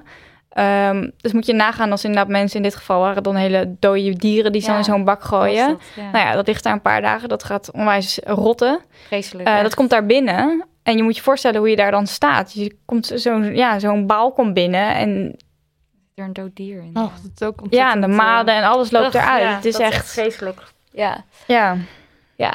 Oké. De bakken zijn geen oplossing voor de dingen. nee. Eh, ja, Ja. nou kregen we dus heel erg veel mensen die ehm, zeiden: Ja, eh, ik, koop al, ik koop heel veel tweedehands. ehm, behalve bijvoorbeeld mijn ondergoed en mijn sokken. Maar verder koop ik tweedehands. Nu vraag ik me af: eh, dat is heel goed natuurlijk dat je bewust koopt. Maar is tweedehands kleding zaligmakend? Is dat Is het de is, oplossing? Is het de oplossing of niet? De oplossing, dat weet ik niet. Maar het- ik zeg altijd wel als mensen vragen... Goh, hoe kan ik dan beter doen? zeg ik vaak, nou ja, koop tweedehands. Eh, want het idee is natuurlijk... Nou ja, je koopt iets wat, al, wat eigenlijk al afgedankt is. Dus dan kan je het eigenlijk nog een soort van tweede leven geven. Ehm, en daarmee, als je bijvoorbeeld iets koopt wat tweedehands, in plaats van dat je iets nieuws koopt, bespaar je ook weer nieuwe grondstoffen. En Mhm. nou ja, al die dingen waarvan ik net opnoemde dat ze allemaal vervuilend waren, die hoeven dan niet nog een keer eh, eh, geproduceerd, op die manier geproduceerd te worden. Ehm, maar wat ik ook wel merk is, en daarom denk ik dat deze vraag wordt gesteld, dat sommige mensen het ook gebruiken als een soort van argument om dan maar heel veel te blijven consumeren. Ja. Ehm, en nog altijd niet echt heel kritisch na te hoeven denken over wat ze dan kopen. Dus het eigenlijk een soort van uit de weg proberen te gaan. Dus dat hoor je ook wel dat mensen dan niet eh, nieuwe kleding willen kopen bij een Zara of bij een H&M, maar dan wel in de tweedehands winkel eh, een Zara shirtje kopen of een H&M shirtje. Eh, ja, en over de arbeidsomstandigheden zijn dan alsnog hetzelfde geweest. Ja. Eh, dus eigenlijk ook een, ja, een soort van, niet altijd, maar soms merk je wel alsof het ook een soort van manier is om dan maar weg te kijken. Ja. Eh, en in dat geval denk ik van, ja, consumeren blijft consumeren. En ehm, ook als je het hebt over die handel en tweedehands kleding, dat gaat ook heel de wereld over. ja, dat wordt ook gewoon Ehm, een enorme balen van de ene land naar het andere land. En Ja. partijen opgekocht. Ja, En- het komt vanuit Amerika en dat gaat weer vanuit Nederland en dan gaat weer naar Duitsland. En als daar niet verkocht wordt, gaat het weer. Weet je, dus dat vliegt ook, of nou, hij vliegt niet, maar dat wordt ook heel de wereld over verscheept. ja. Ehm, al denk ik alsnog dat het daarbij in het niet valt. Als je puur kijkt naar het verschil tussen nieuwe kleding en nieuwe grondstoffen. Ehm, dus ja, ik denk uiteindelijk dat tweedehands kleding wel een betere optie is. Maar dat je alsnog wel gewoon kritisch moet blijven kijken naar je Wat eigen. je koopt. Ja, wat je koopt. Ehm, ja. Ja, het, het probleem is natuurlijk dat we zo gewend zijn met z'n allen aan spullen kopen, kopen, Ja. kopen, kopen. We hadden ook een luisteraar die stuurde in van... eh, ja, vroeger ging je gewoon... Twee, ging zij twee keer in het jaar met haar ouders naar de Mhm. stad om Ja. te shoppen. En eh, hoe, ze, zou, ze zei van, ik zou dat zo graag nog steeds eigenlijk wel willen... maar mijn, die, die koopzucht, dat neemt gewoon eigenlijk je... je je daadwerkelijke behoeftes neemt het over. Want je gaat veel meer kopen dan je wil. Gewoon Ja. puur kopen, kopen, kopen. En dat, ik heb daar echt super last van gehad. Ik ging op een gegeven moment gewoon, als ik me een beetje gestrest voelde of als ik een vrije dag had, ging ik kleding kopen. Zo erg dat een collega op een gegeven moment zei, oh, had je weer een vrije dag, want je hebt weer wat nieuws aan. Eh, en toen heb ik me op een gegeven moment een beetje verdiept in de Primark voor een stuk wat ik Mhm. toen ging schrijven. En toen kwam ik er eigenlijk achter dat de Primark kut is, maar dat dus eigenlijk al die andere winkels ook Ja. kut zijn. En toen ben ik, heb ik een maand geprobeerd niks te kopen en dat ging heel goed.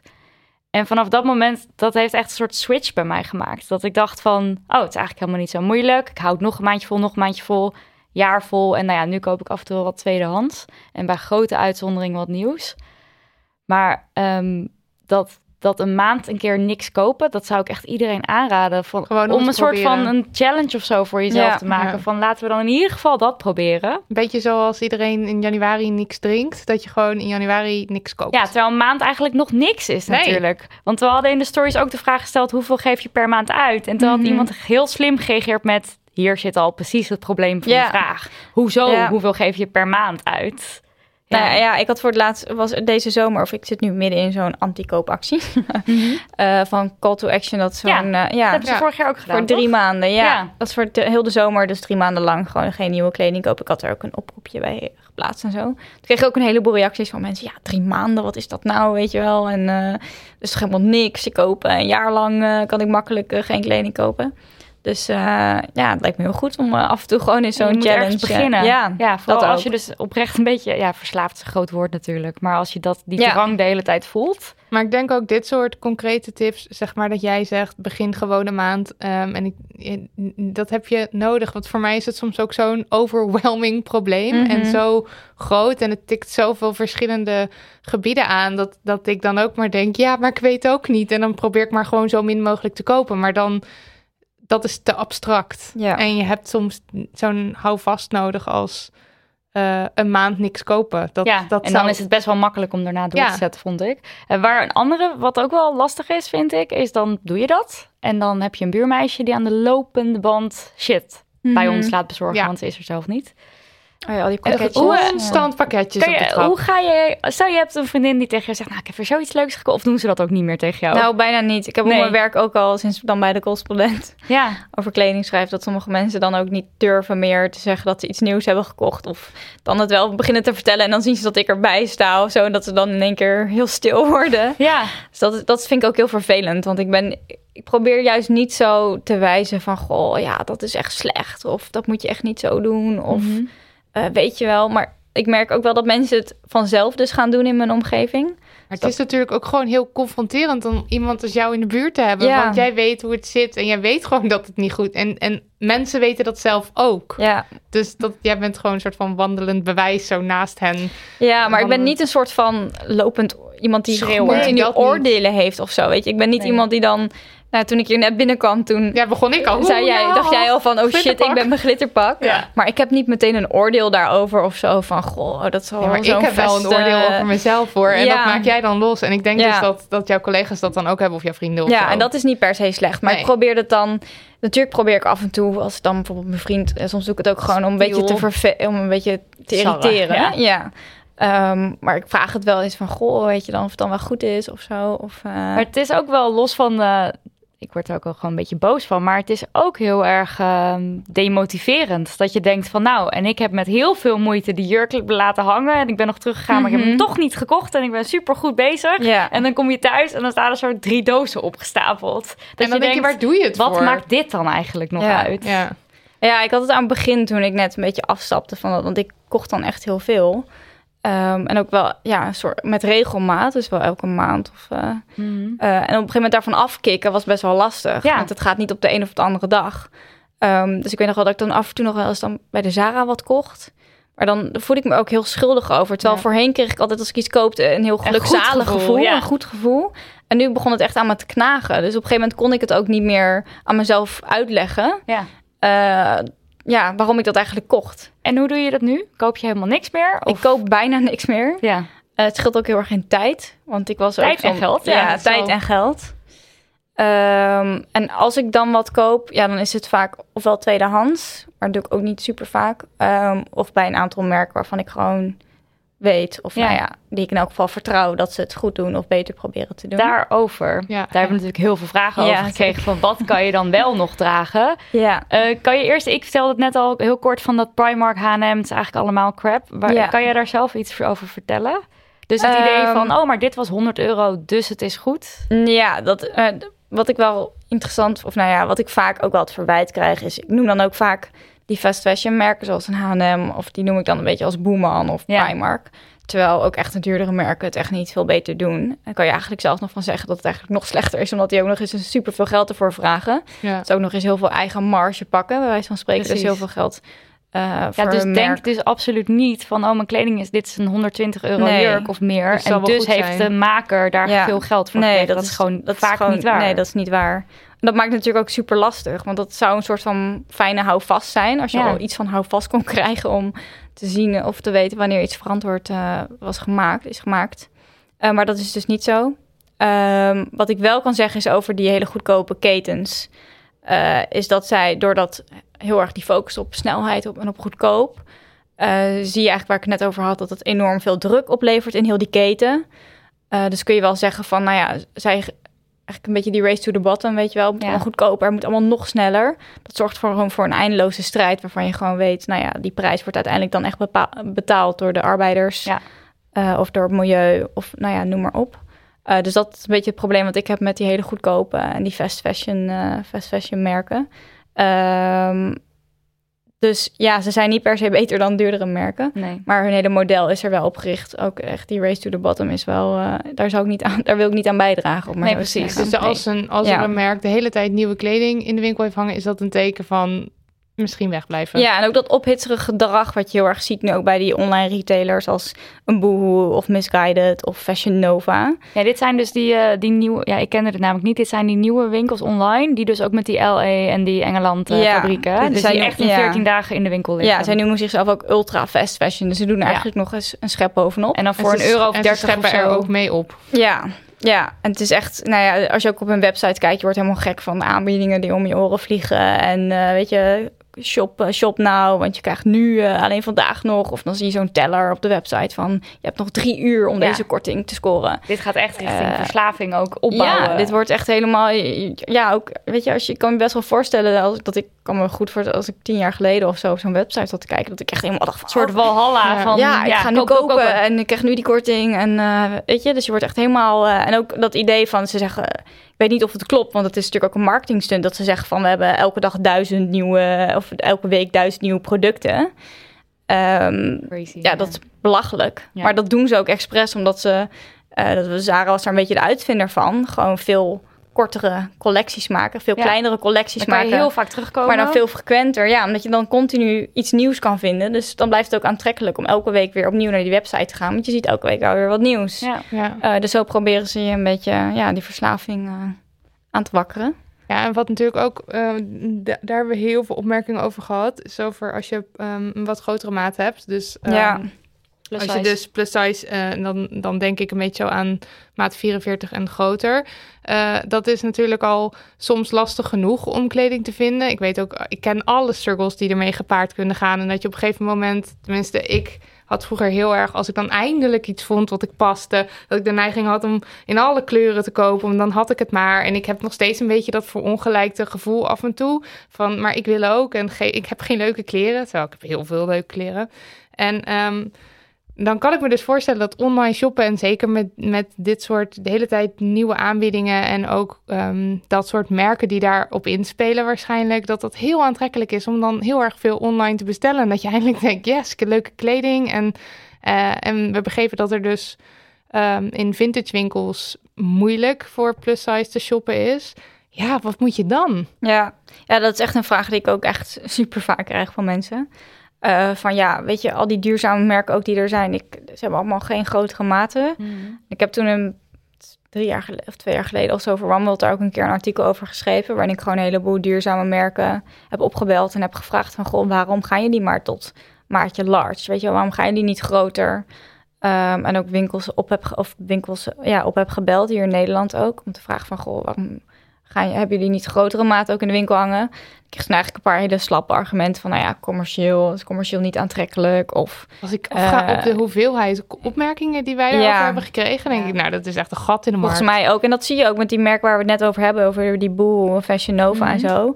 Die spelen juist heel Spelen erg in. in, Ja, ja. en dat- maakt ze ook volgens mij voor een heel groot deel ook gewoon zo succesvol. Want ze, ze vieren eigenlijk ook gewoon. Body positive. Ja. ja.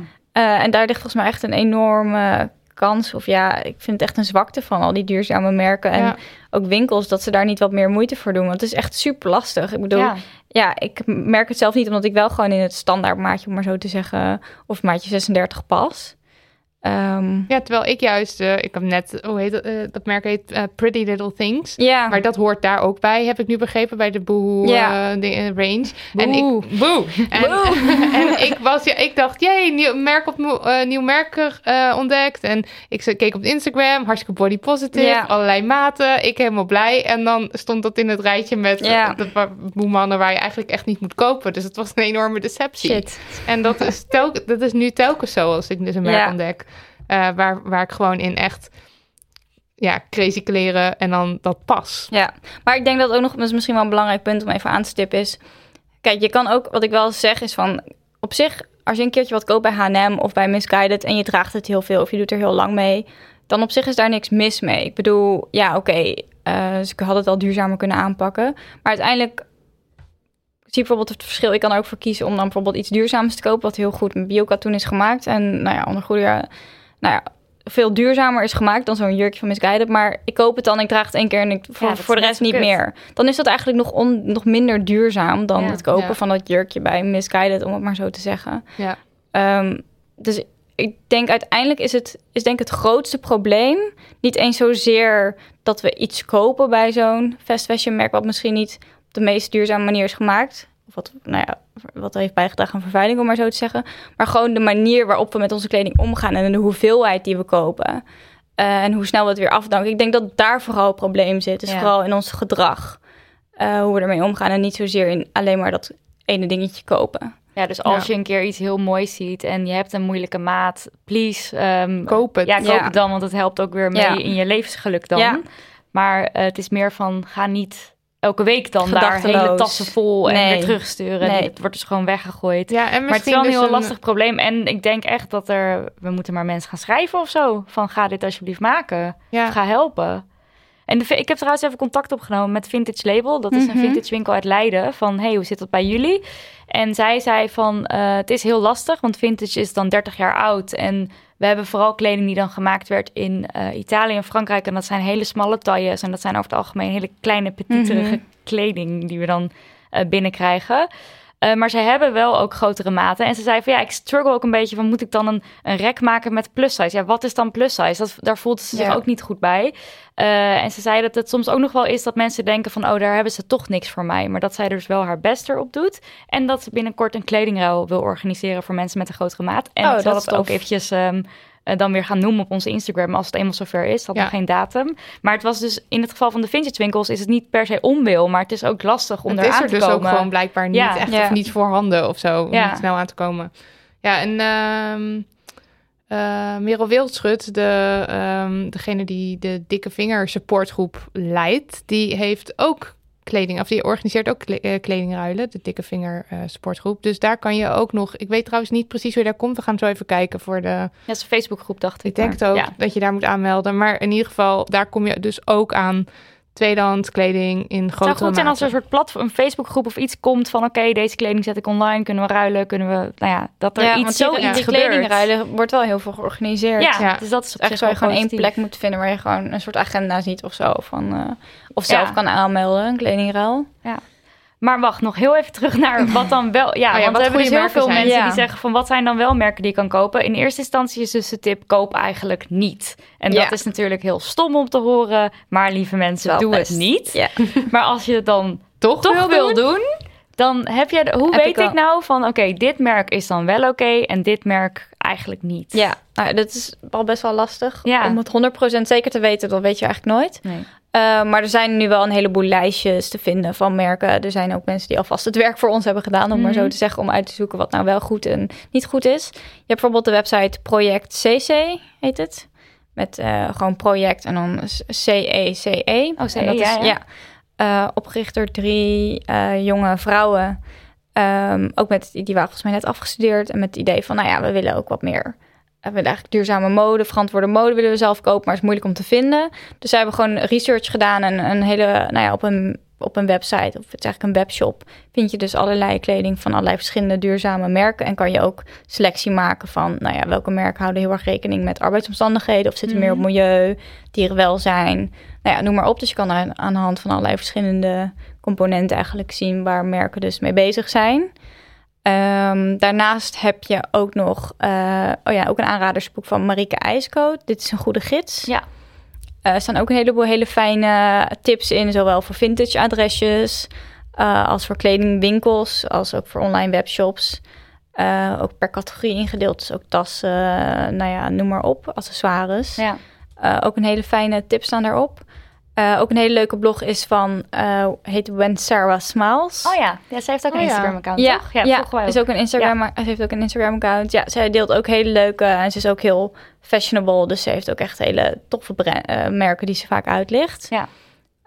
Um, even denken, oh ja, heb je nog Good On You, heet dat? Dat is een, ze hebben volgens mij ook een app, dus die kan je ook makkelijk op je telefoon zetten. Het is een beetje eigenlijk hetzelfde als Rank a Brand. Het is een ja, Nederlandse dat... organisatie. Oh, oké, okay, ja. Want dan ja. kan je dus een beetje checken. Ja, er zitten wel uh, een paar maren aan. Want Rank a Brand is bijvoorbeeld een organisatie die kijkt alleen naar wat merken zelf op hun website hebben staan. Dus ja. eigenlijk vooral naar beleid. Maar ze kijken wel of die informatie ook verifieerbaar is door bijvoorbeeld te checken of ze aangesloten zijn bij keurmerken. Mm, ja. Of door organisaties die dat, uh, uh, ja, door onafhankelijke uh, ja, keurdiensten eigenlijk die dat dan controleren. Dus je kan wel degelijk iets daarvan aflezen. Ja, dan kan je zien hoe, er, hoe ja. erg het is. Ja, en Good On You gaat gewoon net wat, gaat gewoon net wat verder. Maar ze okay. hebben ook duurzame merken ertussen staan. Ja, leuk. Dus, en dat heeft Ranker Brand dan weer veel minder. Dan kreeg je natuurlijk heel, de vraag, heel vaak de vraag van... ja, maar ik heb het budget niet. Dus we hadden bijvoorbeeld iemand die zei... ik moet van 80 euro in de week rondkomen. Help. Ja, en dan wilden wilde ze niet horen minder Tweedehands. kopen. Ja. Tweedehands wilden ze ook niet horen. Tweedehands uh, is dan... Weet ik eigenlijk ja, kleding ruilen Volgens mij denk wilde ik dan... ze wel graag, want de vraag was echt uh, nieuw. Want ze vindt het heel erg leuk om tweedehands te shoppen. Maar ja. hoe, hoe pak je het nieuw aan? Waar um, vonden er meteen soort van voor 200 euro een shirt te kopen? Dat ja. was denk ik het idee. Ja, nieuw is dus bijna niet is dat, Maar dit is natuurlijk het hele ding. We willen kopen. We willen weinig geld eraan uitgeven. Ja. Of we ja. kunnen. Ik bedoel, soms voor sommige mensen is het ook echt niet mogelijk. Maar dat kan niet, want het zal altijd ten koste gaan van andere mensen. Die... Maar hier denk ik dan ook een beetje net zoals als je, als je dus een afwijkende maat hebt of een maat die niet helemaal in dat standaard plaatje past. Ja. Denk ik ook als jouw budget niet helemaal in het standaard plaatje, als je gewoon echt niet zoveel geld hebt, zou ik En je zeggen, moet op een gegeven moment gewoon iets af hebben. en toe wat dan wel. Ja, en ga daar gewoon lang mee. Doe er lang mee, goed. wees er Ja, blij mee. Probeer te letten op ook kwaliteit, want dat is echt wel een ding ook. Want we hebben het daar nog niet over gehad. Maar dat is Mhm. natuurlijk ook een heel belangrijk aspect als we het hebben over duurzaamheid. Eh, is gewoon kwaliteit van kleding, dingen die lang meegaan. En dat is best wel bizar eigenlijk dat we ook... We zijn eh, als kledingconsument eigenlijk heel weinig kritisch op wat we eigenlijk precies kopen. En we be- bestellen maar en we kopen maar. Terwijl we eigenlijk niet eens echt goed kijken van... Nou ja, wat voor soort stof is het eigenlijk? Eh, hoe is het eigenlijk in elkaar gezet, weet je wel? We hebben ook vaak die kennis ook niet meer, want tegenwoordig hebben, krijgen we dat niet meer. Krijgen we daar geen les meer in, bijvoorbeeld in kleding naaien. Terwijl onze ouders dat nog wel eh, kregen. Ja. Dus we weten ook bijna niet meer echt wat nou eigenlijk een goed kledingstuk maakt. Nee, en we Eh, weten ook niet wat hoeveel nou tijd niet. er eigenlijk in gaat zitten. Nee, Want we hadden dat- daar ja. ook een luisteraar Een over die zei van ja, ik maak dus tegenwoordig al mijn kleren, gaat vet veel tijd in zitten. Maar het laat echt zien hoeveel Ja. het eigenlijk eh, kost. Ja. Ja, dus als je misschien eh, denkt, nou, ik wil me wel eens eventjes inleven in hoe, eh, hoeveel, hoeveel moeite het kost eigenlijk om een kledingstuk te maken. Ga, Ja, probeer maar iets. een shirt te maken. Ja. En dan weet je gewoon, het kan niet gratis. Maar wat voor een, eh, waar zou je op kunnen letten dan om te kijken van oké, dit is een, dit is kwaliteit. Hoe weet je dat? Nou ja, sowieso naar de stiksels van hoe het, weet je, zie je Of van die rafel. in elkaar ja, zit. Ja. je kan een beetje trekken en soms zie je dan een beetje bij de, de stiksels, als je dat een beetje uit elkaar trekt. Mhm. Vaak zit je dat dan in de randjes van je kledingstuk en je ziet er allerlei gaatjes tussen. Dan weet je al dat het, ja, dan is het gewoon niet goed gestikt. Dan trek, kan je het zo uit lostrekken, om maar Ja. zo te zeggen. Of er hangen allemaal van die rafeltjes aan. Ehm, of je ziet gewoon dat het, als je het aantrekt, dat het eigenlijk dat de lijnen bijvoorbeeld niet recht lopen. Dus dat het eigenlijk Oh, gewoon ja. heel slordig is. Of gesneden is de stof. Hm. Of gewoon eh, de lijn helemaal eh, scheef is gestikt. Ik let hier echt niet op hoor. Nee, het is ook. Ik denk altijd, Misschien oh, dan hangt een dingetje aan, knip ik er zoveel af. Dat is hoe ik een Ja. beetje mijn kleding zie. Of knoopjes die er zo half afhangen, weet Oh, je wel. ja. Die dan, nou ja, na één keer dat die er dan Eén meteen afvallen. Ja. Eh, dus dat soort dingen. daar- Ja, daar letten we inderdaad echt niet meer op. Dat het echt, eh, of hoe ritsen erin zijn gezet. Eh, weet je, we mag echt wel wat. Dat komt ook omdat, we het, omdat het allemaal zo goedkoop is, verwachten we er eigenlijk ook niet meer zoveel van. We Ik, denken, re- ik realiseer me nu ook, telkens als ik dan met mijn moeder ga of ging shoppen, die kijkt dus altijd naar de stof. En Ja. oh, 100% katoen, oh, 100% fi- En ik vind dat dus altijd zo zullig als ze dat doet. Dan denk Mhm. ik, oh mam, doe even normaal. We gaan het nemen, maakt het nou uit. Maar ik had ook is- vroeger dat ik dacht van, oh, maar het is niet zo erg als het kapot gaat, want dan koop ik het inderdaad nieuw. Ja. Totdat Ja. ik dus geen kleren meer van mezelf mocht kopen. En toen dacht ik, fuck, er zit gewoon een enorme scheur in mijn broek, wat nu? En ik blijf hem nu gewoon dragen. en iedereen zegt er altijd dingen over, vooral bewerkt pesten ze me er heel graag mee, want het ziet er niet uit. want je het op is een een beetje zo'n hipster. plek? Nou, het, is Oh. een, het is bij mijn knie, weet je wel, maar eigenlijk net een beetje te veel. En ik wil me al heel lang laten repareren, maar ik weet dan eigenlijk niet zo heel goed waar ik dat dan echt goed kan laten doen. Maar ik heb wel eens kleding trouwens laten vermaken. Dus dat is ook nog een Ja. tip voor mensen die heel makkelijk iets weggooien. Eh, ik heb wel een tijdje gehad dat ik even iets, iets voller was. En dan had ik gewoon een jurkje wat ik heel leuk vond, groter laten maken bij een kledingmaker. Dat was 15 euro of zo. Gewoon een stukje stof ertussen. Het was misschien niet de meest prachtige oplossing, maar ik was wel heel blij dat ik het gewoon nog kon dragen. Ja. Ik heb trouwens ook wel eens kleding geverfd, maar ik vraag me nu af hoe slecht dat is. Want het moest ook Verfstoffen. gewoon in, dat is, dat is niet goed ja, dat is niet. eh Nee. Je hebt tegenwoordig wel natuurlijk wat Meer, meer kan ook biologische weer kleding verven verfstoffen. met, ehm, eh, met bloemen. Met Weet ik bloemen. van een vriendin die Ja. dat doet. met bloemen. Ja, dan moet je zelf bloemen en dan de kleurstof. En dan... Ja, je hebt ook met eh, volgens mij kool of zo. ja. Met groenten en zo, kolen. Nou ja, ik weet Oh, Ja. oké. Nou, dus een Nou hoop om uit te zoeken. merk kan vast ik wel iets vinden op internet. Oké, maar waarom doet die kledingindustrie niks? Ja, Want kijk, dat wij nu heel lief allemaal de oplossingen zitten te bedenken, dat is allemaal leuk en aardig. Maar wij zijn uiteindelijk, denk ik, eh, niet degene die daarmee moeten komen. Het is goed dat je meedenkt, maar Ja, maar ja, wij zijn uiteindelijk wel degene die, eh, die het kopen. die druk zetten. Ja. Ja, nee, ja, de kleding is. Er, er is wel een en ander, weet je, wat merken aan het doen zijn ten opzichte van 20 jaar geleden. Weet je, bijna elk merk heeft tegenwoordig wel eh, een eigen eco-lijn of een conscious, Mhm. bla bla bla. Of zijn wel bezig met een katoen vervangen voor een wat meer duurzamere variant. Eh, maar het gebeurt, het gaat echt nog super langzaam. Eh, omdat eigenlijk gewoon als je naar een duurzame industrie wil, moet je eigenlijk gewoon heel dat verdienmodel veranderen. Van dat fast fashion, die snelheid en die enorme focus op die lage prijzen. Dat zou je moeten veranderen. Maar goed, ja, bedrijven, het is op dit moment zo zie je maar naar die, kijk maar naar die ultra fast fashion Ja. merken die nu in opkomst Wat zijn. juist weer komt, ja. Eh, ja, dat het, dat het eigenlijk, het kan dus nog veel erger. ja. Ehm, Maar we- wat, wat ik altijd lastig vond, zijn de ontzettend lage lonen. Dus Ja. ik was me toen niet eens zo heel bewust van eh, de, de, enver, de milieu-impact, Milieu, zeg mhm. maar. Ehm, en die lonen, die, ehm, die liggen vaak... Het minimumloon ligt vaak dan onder het leefbaar Ja. loon. Klopt. En daarvan denk je dan als consument van... ja, maar dat kunnen we toch wel oplossen? Ja. Ja, dat, heel veel mensen zeggen dan ook van ja, doe, eh, ik ben best wel bereid om een eurotje Precies. meer te betalen. En in principe zou dat ook uiteindelijk de kosten moeten kunnen dekken. Want vaak gaat het echt maar om een paar eurocent of zo per kledingstuk Ja. meer. Waar we het dan over hebben om die lonen dan te verdubbelen. Of om dan van een, eh, van een minimumloon naar een leefbaar loon te gaan. Ja. Maar uiteindelijk gaan we dan toch voor die super cheap ass dingen. Ja, ook dat zie je vaak uit onderzoek dat we dan toch nog steeds voor het goedkoopst kiezen. Ook al scheelt het maar een paar euro. Ehm, en tegelijkertijd is het ook zo dat veel bedrijven. Kijk, het lastige is dat eh, vooral ook de relatie met. eh, want veel van de kledingproductie gebeurt dan in fabrieken. Mhm. die niet in handen zijn van modebedrijven. Dus, Nee, dus wat je net zei toen dat Rana Plaza instortte, vonden ze allerlei labels. Dus het is niet dat het Rana Plaza van Mango was. nee, zeker Nee. niet. En zij, zij betaalden niet eens de mensen die daar werken. Nee, dus, en dat is een eigen fabriek Ja, die Ja, dus het is een ingehuurd hele wordt. keten. Die krijgt opdrachten. Ja, Ja. het is gewoon een, een, ben, een ben- het was gewoon een fabriek van een Bengaalse man. Een beetje een corrupte man was het. Ja. Eh, een beetje, nou ja, een beetje heel erg. Ehm, en die kreeg dan opdrachten van verschillende... en ook nog eens van verschillende Veel bedrijven. Ja. Ja, maar ook voor verschillende bedrijven. Dus je kunt je voorstellen als jij bijvoorbeeld eh, als één bedrijf... je zit daar met twintig andere merken... en jij wil als bedrijf een eerlijk loon gaan betalen... Hmm. maar de rest wil niet mee, hoe ga je dat dan dat doen? kan niet met Ja. al die werknemers. Je kan niet ja. zeggen, ik ga jou wel een goed jou wel een euro meer betalen, maar jij niet, want jij werkt toevallig voor een ander merk in de lijn. Ja, Eh, het dus ligt het- gewoon veel gecompliceerder. Ja, je moet het ook met z'n allen doen. Ja. Of je moet, wat ze nu ook wel zien, is bij de Fair Wear Foundation. Dat is een Nederlandse organisatie die ook heel veel met merken samenwerkt. Dat is trouwens ook wel een goede tip. Mhm. Als je op zoek bent naar wat duurzamere merken, kan je ook kijken wie, wie er bij hun zijn aangesloten. Ehm, maar zij werken ook met merken dus aan het uitbetalen van een hoger loon. En wat zij dus ook proberen te doen is om die lonen dan een soort van los te trekken eigenlijk van alleen de merken die dan in zo'n fabriek zitten. Hm. En om het dan wat meer te verspreiden, eh, het uitbetalen van lonen, zodat je als uit, uiteindelijk wel als merk dus heel zo'n fabriek voorziet. Ja, Eh, maar dat kan in principe alleen als je een van de twee bent of een van de drie, of daar best wel een groot deel van je productie hebt. Want je gaat natuurlijk niet, ja, als je een van de twintig bent, voor 19 andere bedrijven, zeg maar, eh, garant staan. dat kan niet. Nee. Nee, maar het kan ook niet een excuus zijn. Het is niet een reden om het niet... Nee, Ja, dat is dan ook weer zo. Dan, dan denk je, ja, ga dan, ja, dan moet je misschien een andere fabriek zoeken of Ja. zo, waar je dan wel die impact kan maken. Eh, maar ja, dan help je die arbeiders in die desbetreffende doe fabriek better, natuurlijk ook niet mee. Ja, maar, en dat is ook een beetje waar ik... Want ik denk soms dan... Oké, nou ja, dan koop ik gewoon wel kleding die hier dan in Nederland gemaakt wordt. We- Er zit hier ehm, in de, bij ons in de straat nu in de Postjesweg zit eh, Sabine Staartjes. Zijn we Yay. een groot fan van. En zij is een designer en zij maakt haar kleding zelf. Dus dan weet je meteen van, dan heb je dat allemaal niet. Al kan je natuurlijk ook nog afvragen waar de stoffen vandaan komen, Mhm. denk ik. Ja, Maar ja, dan, dat betekent dus wel weer dat, dat er mensen in andere landen loon mislopen.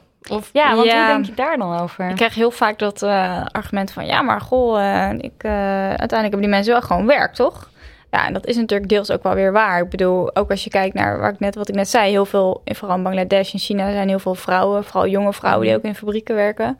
Voor heel veel ook een eerste, een eerste werk, zeg maar, een eigen inkomen en zo. Dat geeft ook weer onafhankelijkheid. Nou ja, noem maar op, economische vooruitgang. En je ziet ook wel dat de industrie ook echt wel positieve heeft, of ja, positieve bijdrages heeft geleverd in dat Mhm. opzicht. Ehm, maar ik vind het ja gewoon een best wel een slap argument om dan maar gewoon die. Ja, ik wil ook wel even iets, ik wil wel iets concreter even vertellen hoe het met die lonen zit. Want in Bangladesh is een minimumloon dan 84 euro. Ik heb het overigens uit jouw explainer Mm. van de correspondent hoor. Ik heb het niet zelf bedacht. 84 euro, terwijl het leefbaar loon 174 euro is. En een leefbaar loon wil dus zeggen dat verschilt per land. Dat is het loon dat minimaal nodig is voor bijvoorbeeld gezond en voedzaam eten, huisvesting, kleding, medische kosten, scholing, transport en om als het kan ook nog een beetje te sparen. Dus er zit een enorm verschil tussen. Myanmar, 84 euro krijgen ze in plaats van 113. Eh, India, in eh Tirupur krijgen ze 122 in plaats van 177. En Ethiopië, wat echt heel erg heftig is, vond ik, eh, minder dan 26 euro in plaats van 158. Dat is echt Ja, dat is Ja. echt shocking. heel shocking. Ehm, en ehm, wat, wat ik hier ook over hoor, bijvoorbeeld over, over kinderarbeid, dat mensen dan zeggen van ja, maar er mag steeds minder, wordt beter op gelet. En toen hoorde ik van iemand anders die ook meer zich hierin verdiept heeft, dat die kinderen vervolgens naar een sector gaan of een industrie waar nog veel minder toezicht is. Bijvoorbeeld de bakstenenindustrie, waar dus blijkbaar nul toezicht is. Daar moeten die kinderen onder veel gevaarlijkere omstandigheden werken. Uh, want het moet geld, want die moeder Ja. die verdient niet genoeg. Die Ja. verdient 100 euro omgerekend of meer dan 100 euro omgerekend te weinig. Dus de kinderen zullen moeten helpen om te kunnen eten. Ja. Als je nou die moeder een goed leefbaar loon betaalt, Hoeven die kinderen niet in de baksteen. ga je zoveel. Ja, en het is zo. Ja, ik vind het zo bizar dat we we- de bedragen waar we het over hebben, we hebben het niet over maandlonen van eh, Nee. 2000 euro. Maar wat, en wat ook nog zo is, is dat er blijkbaar een pay cap is. Want Ja, de vrouwen Ja. krijgen ook nog eens minder betaald. Ja. ja, in Pakistan was het verschil 60% Was ik. Ja, dat is echt shocking. En Ja. Het, de, de- ja, de, ik las dan ook over dat Rana Plaza, dat stort in. Nou, dan gaat iedereen natuurlijk all eyes on Bangladesh. Want hè, iedereen wil dat het dan daar goed gaat. Ja, en dan erg. gaat iedereen massaal naar Ethiopië, waar dan nog geen regelgeving over is. Ja, en wat je dan ook ziet is bijvoorbeeld als dan in sommige landen in Bangladesh zie je dan ook sinds Rana Plaza is dan toen werd het loon net verhoogd, maar dan zie je wel dat op een andere manier proberen ze dan toch op de een of andere manier toch kosten ergens eh, Ergens te gaan schrappen. ja, ergens te gaan schrappen en dan zie je Ja. dat of de druk, weet je, overwerk dan aan toenemen is. Oh, dat ze dat dan, dat Eh, dat dan weer. dus ja, dat ze dus dan weer hele, ja, hele lange Ja. werkdagen moeten maken. Of dat ze dan geen bonussen meer krijgen. Dus het wordt op de een of andere manier dan wel weer gecompenseerd. Ja. Ehm, en ook sinds Rana Plaza, er was vier jaar na Rana Plaza, werd toen ook een rapport uitgebracht. Eh, waaruit dan ook bleek dat wel de lonen waren gestegen, maar dat uiteindelijk de merken, dat de gemiddelde prijs die ze betaalden voor kleding alleen maar was gedaald. Eh, dus ja, uiteindelijk is die druk is, werd, werd alleen maar opgevoerd Ja. vanuit, vanuit de modebedrijven. En modebedrijven die, die zeggen dan dingen als we streven naar leefbare Ja. lonen. Dus ze, ze gaan er heel erg omheen. Of ja, nee, de doelen zijn niet Ja. behaald. Maar ze waren ook wel heel erg eh, ingewikkeld om te halen, ambitieus. Eh, of ze zeggen dus, eh, wat jij net ook al zei, van ja, maar wij zijn geen eigenaar van de fabriek. Ja. Of wij hebben daar weinig controle over. Wij zijn niet, eh, ja. Eh, of ze zeggen, ik weet niet wat een leefbaar loon is. Ja. Nou ja, terwijl je zou een schatting kunnen maken. Ook Er zijn, zeg maar, er zijn al heel veel modellen op losgelaten. ja, dat lijkt mij Ja. ook. Ja, Als als, jij als ik zo zo'n lijstje kan ja. vinden uit jouw artikel, Ja. hoe moeilijk kan het dan zijn? Maar is het dan ehm, safe to say dat het echt niet de goede kant op gaat met de kledingindustrie op dit moment? Eh, of... Is dat safe to say? Hoe kan je dat nu nog Ja, ik weet dat dat een erge vraag is, maar het is gewoon een beetje... Ik heb wel echt de- het idee, maar ik leef ook in een bubbel Mhm. natuurlijk. Ja, zo ook. bedoel je? ermee bezig- Dat je ik- denkt van het gaat beter. Ja, dat we in ieder geval een soort van bewust worden. Ja. En, Ja, ik eh, denk dat we echt heel, ik denk dat je echt heel erg twee ontwikkelingen ziet die echt totaal de andere kant uitgaan. Ja. Je ziet aan de ene kant echt mensen die bewuster worden, die meer tweedehands gaan kopen, die eh, meer op zoek gaan naar duurzame kopen. dingen, minder gaan kopen, noem maar op.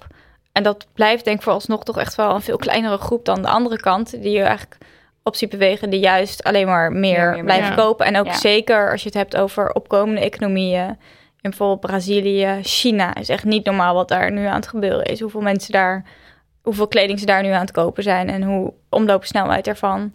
Dat is echt in een hele korte tijd echt bizar erg veranderd. En ook omdat, nou ja, mensen worden gewoon rijker, hebben meer te besteden. Eh, dus, en de wereldpopulatie gaat ook alleen maar groeien. Dus die, deze industrie gaat echt nog ontzettend groeien. Ehm, We zijn nog een- niet eens op het dieptepunt eh, eigenlijk. nee, Het wordt alleen maar erger. Oh my god. het is vreselijk. Ik had ook nog een ander getal. Een shirt van 29 euro, 29 euro gemaakt in India. Hoeveel gaat daarvan naar de maker, Marilot? Wat denk je? 18 cent. Oh, dat wist jij al. ik had aan Daniel moeten vragen. Die had er geen antwoord op, denk ik. Ja, dus minder van, dan 5% van de verkoopprijs zijn vaak arbeidskosten. Ja. Ja. ook net weer wat we, waar we het over hadden. Een duurdere jurk. Het zegt helemaal niks. Nee. nee. Maar goed, ja, misschien moeten we toch wel een beetje... Een positief, we moeten wel positief gaan Ik wilde gewoon eindigen. jou Ja. ook een positieve Ja. uitspraak ontlokken. Maar Geef ons, geef Nou ons ja. iets van positieve initiatieven. Of dat je nog er zijn echt, ja, dat is wel super, super. Ja, je ziet wel echt dat er veel meer mensen hiermee bezig gaan houden. En ik denk echt wel dat dat nu dat bewustzijn aan het groeien is, dat we zeker ook die groep, zeg maar, die de ontwikkeling de andere kant op sturen, dat die ook echt alleen maar groter wordt. Ja. Ehm, een heel tof initiatief noemde ik net al, dat van Project CC vind ik heel Ja. leuk. Ehm, die echt wel, ja, volgens mij best wel een goed bereid daarmee hebben en het gewoon makkelijker maken om betere keuzes, eh, keuzes te maken voor anderen. Ehm, je hebt ook Fashion Revolution, ook een leuke organisatie. Die is na Rana Plaza zijn zij eigenlijk. eh eh, het is een Britse, volgens mij een Brits initiatief, maar dat hebben ze nu in allerlei landen. Hebben ze allemaal vrijwilligers, ook in Nederland. En elk jaar rondom eh, de instorting van die fabriek, rondom 24 april is dat. Hebben zij een week lang allerlei acties. eh, ook hier in Nederland lezingen die ze verzorgen. Of nou ja, noem maar op wat ze allemaal organiseren. Ehm, ook heel goed, omdat ze ook telkens weer gewoon die aandacht weer vragen Ja. voor de ene dag wat er was gebeurd. Nou ja, Ja, het is gewoon 1100 mensen. Ja, 1100 Want toen ik dat las, ja. schrok ik ook weer enorm. Omdat ik wel dacht van, ja, er was daar iets ergs. Maar 1100 mensen, wat natuurlijk Ja. ook al belachelijk is om er zo over na te denken van, hè, Ja, het is een Maar van de grootste industriële echt- rampen ja, uit Ja. de geschiedenis. Ja, het is echt ongelooflijk. Zijn er ook eh, dingen waarvan je zegt van... nou, Marilot Nidia, als je dat nou eens gaat doen... dat zou ook al bij kunnen dragen. Behalve dus zelf gewoon minder kopen. eigenlijk niks kopen. Maar Nou ja, eh, mensen uitnodigen in je podcast. Die, eh, Spread the word. spread the Ja, het- je wil eigenlijk... Iedereen Ja. zou een Amy moeten worden. Dat als je binnenkomt... Nou, dat mensen niet heel actief eh, enthousiast over kleding meer durven te praten. Ja, Nou. want zich enorm schamen Nou, maar we meteen. vinden het wel leuk om Weet je, een, net een als challenge te geven. vliegschaamte, Ja. vleesschaamte, Ja. kledingschaamte. Maar ja, het is zo'n bubbel, hè? Ja. Dat is het probleem. Maar zullen Ja. we nog even een challenge... Iets van een challenge, want ik weet dat ik gewoon heel erg die hou vast en die, ja, die die concrete... maand lang kleding niet kopen of zo. Zoiets. Een maand? Ja, of, eh, of, dat, of dat je dus gewoon een, een cijfer neemt nog voor de rest van het jaar aan hoeveelheid kleding die je ko- mag kopen van jezelf. Ja, zo van we hebben nog vijf maanden. Dus dat iedereen dan even bij zichzelf denkt. Van, Maar dan ga je misschien wel max? hele... Ja. nou, ik, denk, ik zou dus zeggen als ik, eh, dat ik bijvoorbeeld nog drie kledingstukken zou mogen kopen. En dat vind ik al eng. Want dan denk ik, "Hu, Ja, ga nou ja. Maar ook nieuw?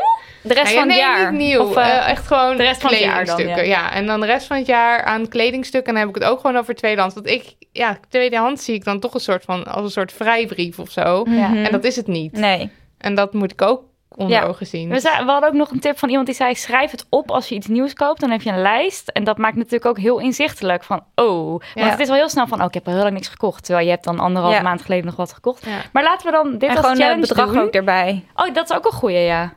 Ja, dat je dat er ook bij zet. Maar laten we dan dit als challenge doen. Bedenk voor jezelf, oké, we hebben nog vijf maanden. Welk, wat is het max aantal kledingstukken dat ik ga kopen? Nieuw of tweedehands? Nou ja, dat Ja. mag je voor jezelf kiezen. Mag je ook delen En- met ons? Ja, deel het vooral met ons. En dan, ehm, ja, we hopen dat we dan op een of andere manier mensen een beetje aan de gang Ja. krijgen. Ja. En kleding ruilen mag wel. Ja, dat Ja. vind ik een heel Ja. goed idee. Om het toch nog... eh, Ja, Om het toch wel helemaal een beetje behandbaar te Oh, en maken. dat, ja, we moeten misschien gewoon een enorme kledingruil met de alle Damn Honey mensen Ja. eh, organiseren. Daniel, die zit hier Die van, zit- dat wilde ik zeggen. Maar we hadden wij het vanmiddag ook al over. Mensen mogen drie maanden niks kopen en dan organiseren jullie een kleding. drie maanden niks kopen en over drie maanden organiseren wij een kledingruil. Oh my god, Dat briljant. is eigenlijk heel erg We leuk. doen het. Oké, we, We doen doen het. Mensen, we doen het. Oké, Amy, ja, dankjewel. Voor Ja, dit, voor dit gedaan. Voor dit vreselijke, maar fantastische... Ja, dat vond, je het ons het echt zo delen. vreselijk? Nee. Nou ja, het is... Je weet het, het is al, mooi. Ja. maar het is wel heftig. En dan nog heb ik het idee dat we echt dat we nog maar een heel klein beetje besproken hebben. En het is Mhm. gewoon vind het zo'n wel- groot, ongrijpbaar iets. En als je ook zegt van het gaat eigenlijk alleen maar erger dan Ja. doen beelden.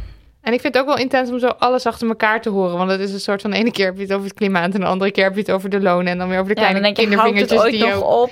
Ja, en, dan, en dan, dan krijg je dat gevoel Ja. van... je mag ook niks meer. En dan... Nou ja, dat, dat hoop ik dus niet. Want ik, dat gevoel slaat altijd een beetje... eh, Ja, verkeerde kant. verkeerde kant op. Ja. Mensen worden dan een beetje moedeloos en denken, ja, wat maak ik dan uiteindelijk voor impact? Maar ik denk echt gewoon als individu, gewoon bij elkaar. Dat is gewoon het makkelijkste om, om ja, of ja, het makkelijkste niet per se, maar Ja, en wij hebben wel de meeste macht. Want als we allemaal massaal besluiten niet meer te kopen... is het Ja. klaar. Ja, ja.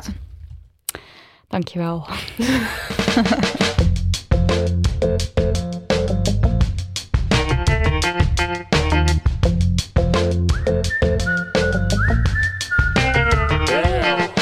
Komen we bij de afsluiter. Damn Honey yes en Damn Honey no. Marilotte, wat heb je voor ons? Je hebt de Damn Honey no, dat Ja, weet ik. Maar ik, wat heb je precies bedacht? Ehm, ik wil het graag even hebben over de KLM. Damn KLM. Onze eigenste luchtvaartmaatschappij wil graag dat vrouwen die borstvoeding geven zichzelf bedekken met een dekentje. Ehm, de online wereld kreeg deze week een fitty met KLM toen de Amerikaanse Shelby Angel afgelopen zondag op Facebook andere moeders waarschuwde om vooral niet met KLM te vliegen. Want zij was tijdens haar vlucht van San Francisco naar Amsterdam door een stewardess gevraagd om haar borst en haar melkdrinkende dochter met een dekentje te bedekken. Echt omdat dat dekentje over de, het over de haar baby borst en Of haar baby. heen, Ja. ja. En haar baby vond dat niet fijn en dat ging ze ook uitleggen. En daar, was niet, er werd niet echt naar geluisterd, want, want andere mensen konden er aanstoot aan nemen. Dat haar dat, dat een stukje huid of een stukje Zichtbaar borst was. te zien was. En ehm, nou ja, toen kreeg- ontstond er dus een fitty op Twitter, wat ik heel logisch vind, want hallo. Eh, en de reactie van KLM is... Iedereen aan boord moet zich prettig voelen. Een internationale luchtvaartmaatschappij krijgt namelijk veel mensen met verschillende achtergronden aan boord. Je zit met heel veel mensen in een hele kleine ruimte en dat vraagt soms om compromissen. We zijn verantwoordelijk voor de veiligheid aan boord. Fair enough. Dat is zo. Je bent verantwoordelijk voor de veiligheid aan Vraag boord. wel af wat de veiligheid... Bedoel je nu dat mensen gaan slaan als er iemand Nou, ik- borstvoeding gaat Ik geven? bedoel, ik kan me voorstellen dat je wilt dat er in een kleine ruimte als een vliegtuig, dat, dat de sfeer oké blijft. Maar ik denk dan, er is niets aanstootgevend aan een, aan een borstvoedinggevende Ja, vrouw. of kijk dan gewoon niet als je daar Ja. moeite mee hebt. en ja. het is, het is legt hij niet gewoon zelf een denkje over zo? Dit was echt mijn reactie Oh, ook. sorry. Ik neem aanstoot aan deze aanstootnemende meneer of mevrouw. Eh, dus eh, waarom geen dekentje over diegene heen? Maar ehm, ja, ik dacht ook... Het is toch een beetje raar als je beleid is, dan, dan moeten eh degene die borstvoeding geeft zichzelf maar bedekken. Waarom moet degene die aanstoot neemt niet weg? Of maak een fijne ruimte voor een vrouw om borstvoeding te geven, waar ze ook nog een beetje ontspannen is. Muziekje, een beetje lekker geurtje, een boekje. Weet je wel, maak het fijn en dan is het prima. Dan ga je als, als vrouw die borstvoeding geeft, ga je echt wel daar zitten. Ja, dat ze dan zeggen Ja. van... Oh, we hebben voor u een speciale plek in het Ze, vliegtuig. hebben ze Ja, niet gewoon zo ergens waar je ook luiers kan verschonen of zo? Heb ik ook nog Ja. nooit gezien in het Nee. vliegtuig. En dan Hey, maak het ruim en fijn. En, eh, en Of dan, golven, dat, dat is ook fijn als je daar een beetje rustig Ja, niet dat je op zo'n pleetje moet gaan zitten waar je doodsbenauwd Ja, dat, krijgt. is toch, dat kan niet. Nee. Nee. Nou Dus- ja, we hebben genoeg oplossingen, KLM. Do better, de Ja. KLM. Eh, Nidia. Ja, nee, ik heb eerst nog een, een andere eh, no. Want eh, wij van Dem Honey gaan op een korte podcastvakantie. Oh, en dat betekent eh, niet twee weken wachten, maar dus een hele maand wachten op een nieuwe aflevering. Dat is natuurlijk verschrikkelijk, lieve luisteraars. Dat snappen wij ook. Maar tegelijkertijd wel heel fijn voor ons, want dan kunnen we snel ons tweede boek eruit rammen. En om jullie niet met lege handen achter te laten, bestaat mijn Damn Honey Yes uit drie fantastische cultuurtips. Zodat jullie dat dan, dan kunnen jullie daarmee aan de slag, terwijl je niet naar ons kan luisteren.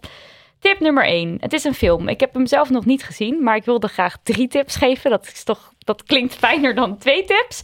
En eh, twee van onze zeer gewaardeerde Damn Honey gasten, namelijk Mark Bergsma en Meredith Greer, eh, zagen de film en waren enthousiast. Dus ik ga hem tippen. Het is Booksmart.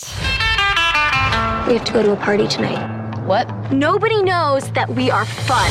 We didn't party because we wanted to focus on school and get into good colleges. And it worked. But the irresponsible people who partied also got into those colleges. I'm incredible at hand jobs, but I also got a 1560 on the SATs. Geregisseerd door Olivia Wilde en het script werd geschreven door vier vrouwen. Het is een coming of age over twee meisjes die er dus alles aan hebben gedaan om op de perfecte universiteit terecht te komen. En op de laatste dag van high school besluiten ze helemaal los te gaan. Heb jij hem gezien, Amy, toevallig? Nee. Nee, oké. nou, dan is het voor ons allemaal nog een verrassing, maar...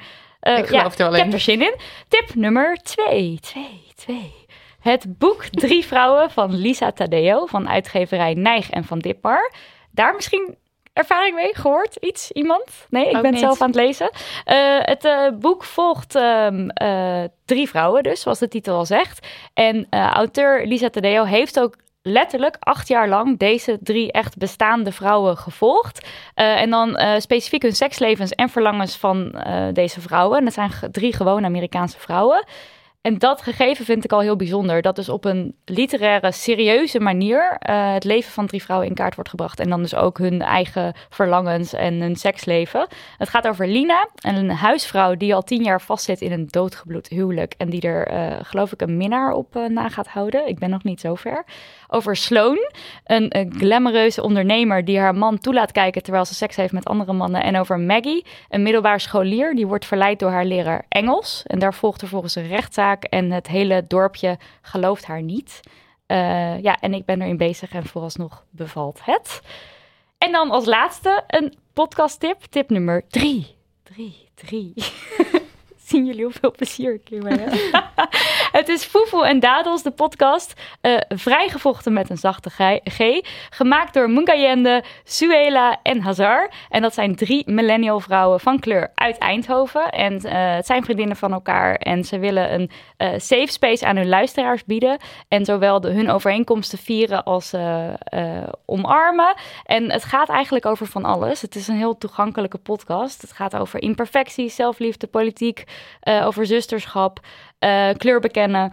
En het voelt voor mij een beetje alsof ik naar vriendinnetjes zit te luisteren. En je wil ook meekletsen. Ik heb er heel veel van geleerd. Er zitten allemaal superwijze quotes in. Dat ik denk van oké, even terugspoelen, even een keer nog een keer luisteren.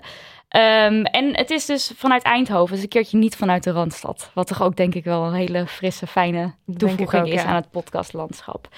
Dus eh, ja, ga dat vandaag vooral luisteren. En dan mijn laatste demo niet is niet een tip, maar ik ben gisteren tante geworden en ik was bij de bevalling. En oh my god, ik heb een neefje en hij heet Josse en ik ben super trots op mijn zus. En dat wil ik nog even En ik heb ook alle ins en outs gehoord over Van de de bevalling. ik weet nog steeds niet wat ik ervan vind. Hij was veel te vroeg, maar hij was er opeens. En oh my god, gefeliciteerd Judith, zusje. Eh, you. gefeliciteerd Judith. Ja, jij ook gefeliciteerd met je Dankjewel. tante zijn. Dankjewel. Lieve luisterbaby's, het zit erop. Ah. Bedankt voor het luisteren. Amy, dank dat je hier onze hoofden kan verlichten en tegelijkertijd onze harten kan breken.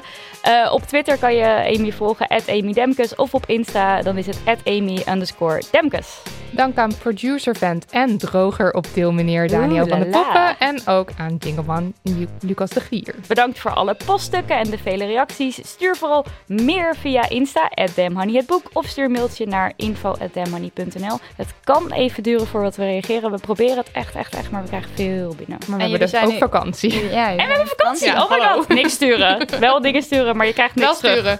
Ja. Eh, laat een recensie achter op iTunes of steun ons met monies via patreon.com slash damhoney. Of niet zelf weten. Tot over een maand. Oh my god, vrij. Ik kan zoveel dingen doen. Wat Lezen, gaan we doen? slapen, Ik slapen. ga Yummy Mommy seizoen 2 kijken, denk ik. Deadlines halen. Embarrassing. Ja, oh ja. Doei. Nog even over die grootse en epische muziektheatervoorstelling. Het achtste leven voor Brilka is een marathonvoorstelling van 5 uur. Koop je tickets voor deze bijzondere theateravond via oostpol.nl.